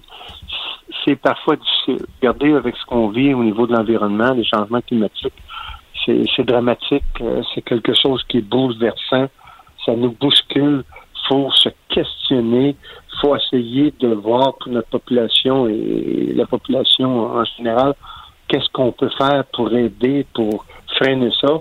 Bon, on n'a pas toujours les moyens financiers qui accompagnent ça. C'est sûr que vous l'avez vu vous aussi, Mme Zetilaire, comme euh, Union des municipalités du Québec, donné, on a demandé à être reconnu comme gouvernement de proximité. C'est parfait. Des fois, j'ai l'impression qu'ils nous, ils nous reconnaissent comme gouvernement de proximité, mais juste avec les problèmes et non pas avec euh, les solutions ou en tout cas du moins avec euh, les appuis financiers. Mais je veux dire, il y a des choses qui sont quand même très agréables. La population a bien évolué dans le sens qu'elle est plus renseignée. Elle semble être un peu plus responsable aussi de plus en plus. Euh, c'est aussi euh, des gens qui aiment participer. Puis moi, je suis pour ça, là, la participation citoyenne, parce que même si on est des élus puis qu'on prend des décisions, c'est une chose, mais euh, il faut avoir le pouls de la population. On avance avec la population, là, et c'est comme ça qu'on réussit à, à franchir des fois des obstacles qui peuvent nous paraître difficiles. Il faut toujours considérer le pouls de la population. Parlons de population, euh, monsieur le maire. Est-ce que vous êtes une ville multiculturelle? Mais je vous dirais que dans les dernières années, euh, au moins les 7-8 dernières années, on, on a de plus en plus euh, de gens qui proviennent de différentes cultures, puis c'est bien agréable. Ah, nous, à la ville, on, nous, à la ville, on a instauré, euh, bon, pendant la pandémie, malheureusement, on n'a pas pu le faire, mais deux fois par année, on accueille les nouveaux résidents. Donc, à la mairie, dans le stationnement de la mairie, on installe une espèce de gros chapiteau, on peut leur parler, on leur sert un petit déjeuner. Et, en tout cas, ça nous permet aux élus et à moi-même de pouvoir rencontrer les gens. Et euh, oui, j'ai vu une recrudescence de gens de différentes euh, communautés qui viennent, euh, tout cas, qui choisissent de venir rester à Saint-Eustache. C'est très enrichissant. Et je suis toujours euh, surpris de voir la qualité du français de ces personnes-là. Euh, la façon qu'ils ont fait leur choix, pour moi, c'est toujours euh, quelque chose que je veux connaître.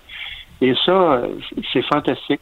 Et les gens, euh, en tout cas, je pense qu'ils qui reconnaissent que chez nous, il y a de la place pour euh, les différentes cultures. C'est une richesse. euh, et euh, on est bien content de les accueillir. Vous savez ce qui est très agréable, vous savez, moi, je, le dis toujours, je suis une très, je suis une, je suis une fière brossardoise où il fait très, il vous fait bon vivre. Mais Saint-Eustache, c'est un peu comme Brossard. Il se passe pas grand chose. Il y a pas, il y a, pas de scandale. Vous êtes jamais mêlé à, à des histoires au cambolesque. C'est pas comme Montréal ou, ou, ou Magog ou l'Estrie, n'est-ce pas, Caroline? Mhm, mhm. Comment ça se passe à Saint-Eustache? Il se passe euh, rien, c'est c'est calme, c'est beau. Non, mais non, mais Verda pose une bonne question, Monsieur Charon, parce que euh, des fois, on parle beaucoup de, de- des grandes villes. Saint-Eustache, comme d'autres villes euh, de la rive sud ou de la rive nord de Montréal, le défi, c'est de concilier les petites, ben pas nécessairement des petites villes, là, mais les petites moyennes villes, mais qui sont proches de Montréal. Euh, on, on existe souvent juste quand ça va mal, mais quand il se passe rien, ben ça fait pas les nouvelles. Saint-Eustache est un peu ça, à mon avis. On parle rarement de Saint-Eustache euh, et, et- et c'est un défi, j'imagine, comme maire. Ben, en fait, euh, mettons que moi, j'y vois un angle très positif, euh, qu'on parle pas de Saint-Eustache parce que, bon, des scandales ou des choses comme Ben ça. oui, bien sûr. Pour le restant, bon, on est quand même, euh, ne pas me tromper, on est peut-être la 26e ou 27e plus grosse ville au Québec. Euh, dans notre MRC, naturellement, bon, on est la, ville qui a le plus de population. On est rendu quand même à 45 500 de population. Mais euh, on s'est démarqué par, euh, par une réputation d'accueil des gens. Et aussi, dans les dernières années, notre développement économique a eu une très, très belle croissance. Et euh, on est quand même euh, sur la carte pour des dossiers comme ça. Bon, euh, on essaie de, de toujours promouvoir notre municipalité là, à différents, avec différents médias sociaux, en tout cas, disons, dans la partie positive là, des, des médias sociaux. Et on en parle. Dans les Laurentides, c'est certain que Saint-Eustache est un peu plus reconnu parce que, bon, on est dans les basses Laurentides, mais une activité, euh, comme je vous disais tantôt, économique im- importante. Puis on est une ville qui est quand même pris souvent euh, Monsieur en Charon, exemple, vous entend mal. On- notre politique de l'eau, notre politique des arbres, euh, notre politique pour euh, les gens qui, malheureusement, là, ont des handicaps, ces choses-là. On est souvent un exemple parce qu'on a mis beaucoup de choses innovantes en place. Hmm. Je vais vous laisser replacer peut-être votre oreillette ou euh, Oui, vos, appareils parce qu'on on vous entendait mal et ça ça va pas bien vous servir, euh, Monsieur Charon. Euh, et, Ok. et- et- et on a parlé à quelques élus au courant de l'été. On a quelques-uns nous ont parlé euh, de, de de soit pas se représenter ou de quitter la politique parce que il y avait de l'intimidation. Il y a, il y a- il y a- le contexte de la politique municipale est un petit peu plus difficile. Est-ce que vous sentez ça vous aussi? Ben, en fait, euh, j'ai vu des fois des choses ouais, qui sont pas agréables. C'est pour ça que tantôt, quand je disais le côté positif des médias sociaux, vous savez, les médias sociaux, c'est un outil de communication extraordinaire, mais il faut s'en servir de la bonne façon.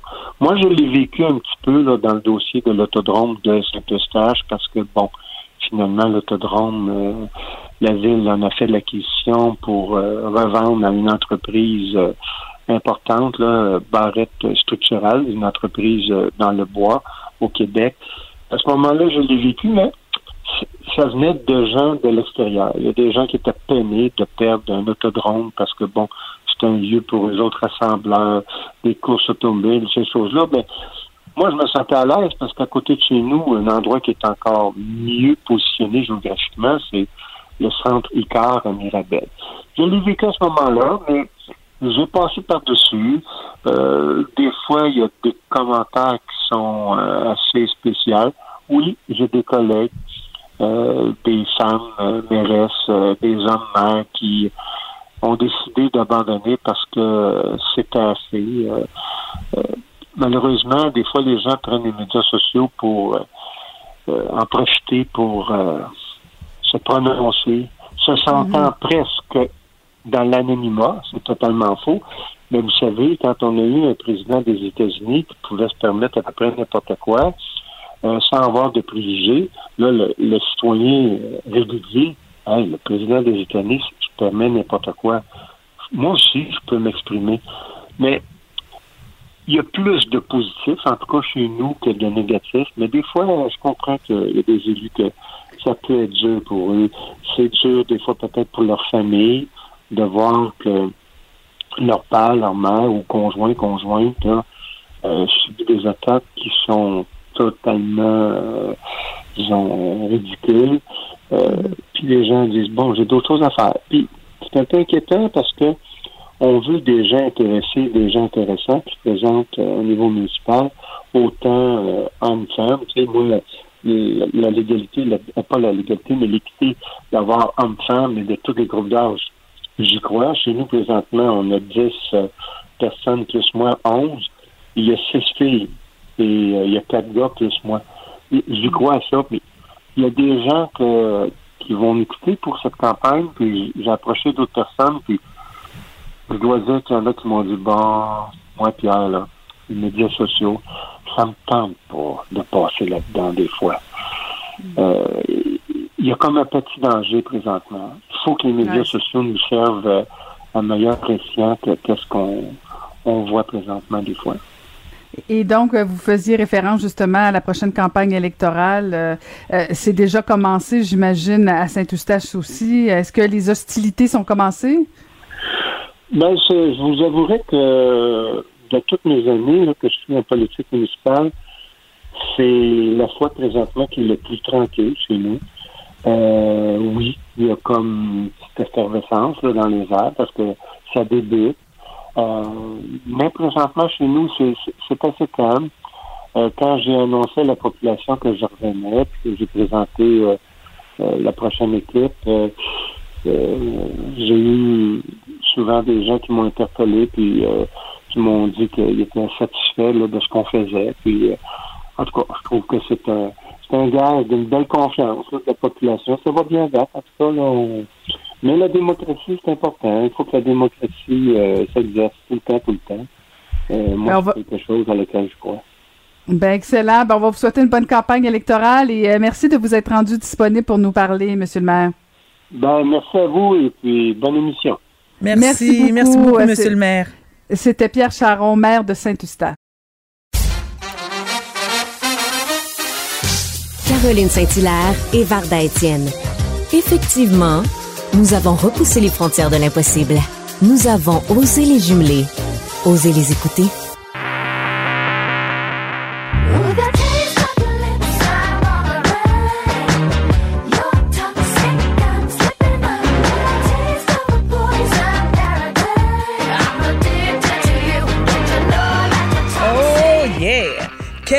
Chanson appropriée, c'était la pièce Toxic de la chanteuse Britney Spears. Bon, je sais Caroline, c'est le genre de nouvelle qui risque de ne pas t'intéresser car tu vas sûrement considérer ça comme euh, du potinage, mais pour Non, non, moi, mais mais pour moi, madame Saint. Oui, effectivement, mais pour moi, c'est une excellente nouvelle d'une importance capitale puisqu'on apprend aujourd'hui que le père de la chanteuse Britney Spears, Jamie Spears, aurait finalement accepté de se, retirer pardon, de la tutelle de sa fille. Selon des, des documents légaux consultés par le média Apotin, Jamie Spears souhaiterait également collaborer avec la Cour pour assurer une transition pacifique. Il faut se rappeler que cette histoire euh, dure depuis trop longtemps, selon moi, depuis 13 ans qu'il est, euh, qu'il est, euh, qu'il est responsable de de, de tout, euh, tout ce qui concerne euh, sa fille, c'est-à-dire que c'est lui qui a droit de regard sur ses finances, euh, c'est lui qui décide, euh, ben, c'est lui qui a droit de regard sur tout finalement. hein. Donc sur ses finances, quel avocat a le droit de, de- de la représenter? Elle, elle disait même que euh, si elle voulait se marier avec son conjoint, il avait le droit de regard là-dessus. Si elle voulait tomber enceinte, le choix de, de, de ses résidences, euh, elle avait même, elle, elle avait euh, perdu la garde de ses enfants. Donc, euh, et elle demandait depuis des années de pouvoir être libérée de cette tutelle. Euh, Elle a, presque 40 ans, Britney Spears, et euh, beaucoup de gens s'étaient prononcés, beaucoup de vedettes connues disaient était de son, se rangeait de son côté, disant il y avait le hashtag Free Britney. Et finalement, euh, le père a cédé sous la pression, non seulement des avocats de Britney Spears et de la pression médiatique, parce qu'il a été grassement payé. Donc, tu imagines, tu poursuis ton père et tu paies les, tu paies les avocats de papa et les tiens. Donc, des millions de dollars a été versé à, J- à, à Jamie Spears et ben on lui souhaite on lui souhaite à, à Britney euh, de vivre sa vie paisiblement et tu sais Caroline moi ce que je trouve euh, puis je me sens un peu concernée même quand je je me sens un peu concernée c'est parce que Britney Spears souffre du trouble bipolaire et je me souviens il y a une dizaine d'années, lorsqu'elle a reçu son diagnostic, c'est suite à une crise sévère. Euh, je ne sais pas si tu avais été mise au courant de cette histoire. On l'avait vue euh, se rendre à, chez un barbier. À la vue de tous, elle avait été poursuivie par des paparazzis. Elle s'était rasé le crâne. Elle s'était ensuite, euh, elle avait quitté en furie. Euh, elle avait brisé euh, avec avec un parapluie les vitres d'une voiture. En tout cas, toute une crise. C'était épouvantable. Et moi, j'avais j'avais éprouvé énormément de peine pour elle parce que je comprenais ce qu'elle vivait. Mais ce qui était triste et ce qui m'avait mise en colère, c'est les gens qui s'étaient moqués d'elle. Et sur sur Twitter, sur Facebook et sur Instagram à l'époque, il y avait eu des commentaires d'une méchanceté à son égard et je me disais, mais comment les gens peuvent se foutre de la gueule d'une personne qui, de toute évidence, était dans une profonde détresse? Les gens qui se moquent de ceux et celles qui souffrent de problèmes de santé mentale, je trouve ça méchant, je trouve ça gratuit et ce sont de profonds ignorants. Donc, j'ose espérer que les mentalités ont changé, que les gens ont évolué et qu'ils ont compris. C'est un peu comme Kanye West, tu sais, qui, qui lui aussi souffre d'un trouble de santé mentale, qui lui aussi souffre du trouble de bipolarité. Et en plus, ce qui est encore plus triste dans le cas de Kanye West, qui est un mec fondamentalement brillant, c'est qu'il refuse de se soigner. Britney Spears, en l'occurrence, elle a décidé de se prendre en main, est suivie par un psychiatre, prend sa médication. Écoutez, je ne suis pas là pour en témoigner, mais ce qu'elle dit, et il y a un psychiatre qui la, suit, qui, euh, qui la suit, qui a témoigné en cours, qui dit qu'effectivement, elle prend sa médication. Donc, est-ce qu'on peut lui en vouloir d'être malade? Parce qu'elle est malade, elle ne peut pas se prendre en main, elle ne peut pas prendre sa carrière en main. Et elle l'a dit elle-même, elle a dit, bon, écoutez, mon père juge que je suis trop malade pour prendre ma vie en main, mais pas assez malade pour générer une tonne de fric qui le permet de vivre. parce qu'il vit grassement grâce à cet argent-là. Ben, c'est ce qui faisait rager les gens, notamment. c'est qu'en plus, Exactement. euh, son père se battait contre sa fille, mais avec l'argent de sa fille. Exact. Euh, écoute, euh, sur, sur le plan juridique, il y a, disons, en tout cas, au moins matière à débat, là, parce que c'est, c'est, c'est aussi ce qui, euh, ce qui faisait enrager. Mais justement, je me demande, moi, j'ai, j'ai hâte de connaître l'histoire. Pourquoi il a démissionné euh, de, de ce recours-là? Ben, parce qu'il a cédé sous la parce que ce qui, ce qui s'est Ben, c'est ça, passé c'est probablement la pression. Ben, ce qui s'est passé dernièrement, c'est elle a eu gain de cause parce que elle elle est, elle est, elle avait demandé à un juge le droit d'être représentée par un avocat de son choix. Ce que et, et le juge lui a accordé. Donc, elle avait engagé dernièrement des avocats qui eux ont demandé à la cour qu'elle soit libérée de la tutelle euh, de son père. Donc, elle attendait de passer à la cour cet automne. Et justement, il y a eu, comme je, je t'ai dit précédemment, il y a eu beaucoup de pression et c'est là que les gens, euh, dont des vedettes, que ce soit Ma- Madonna, que ce soit euh, Justin Bieber, Justin Timberlake, qui ont dit non, ça n'a pas de bon sens.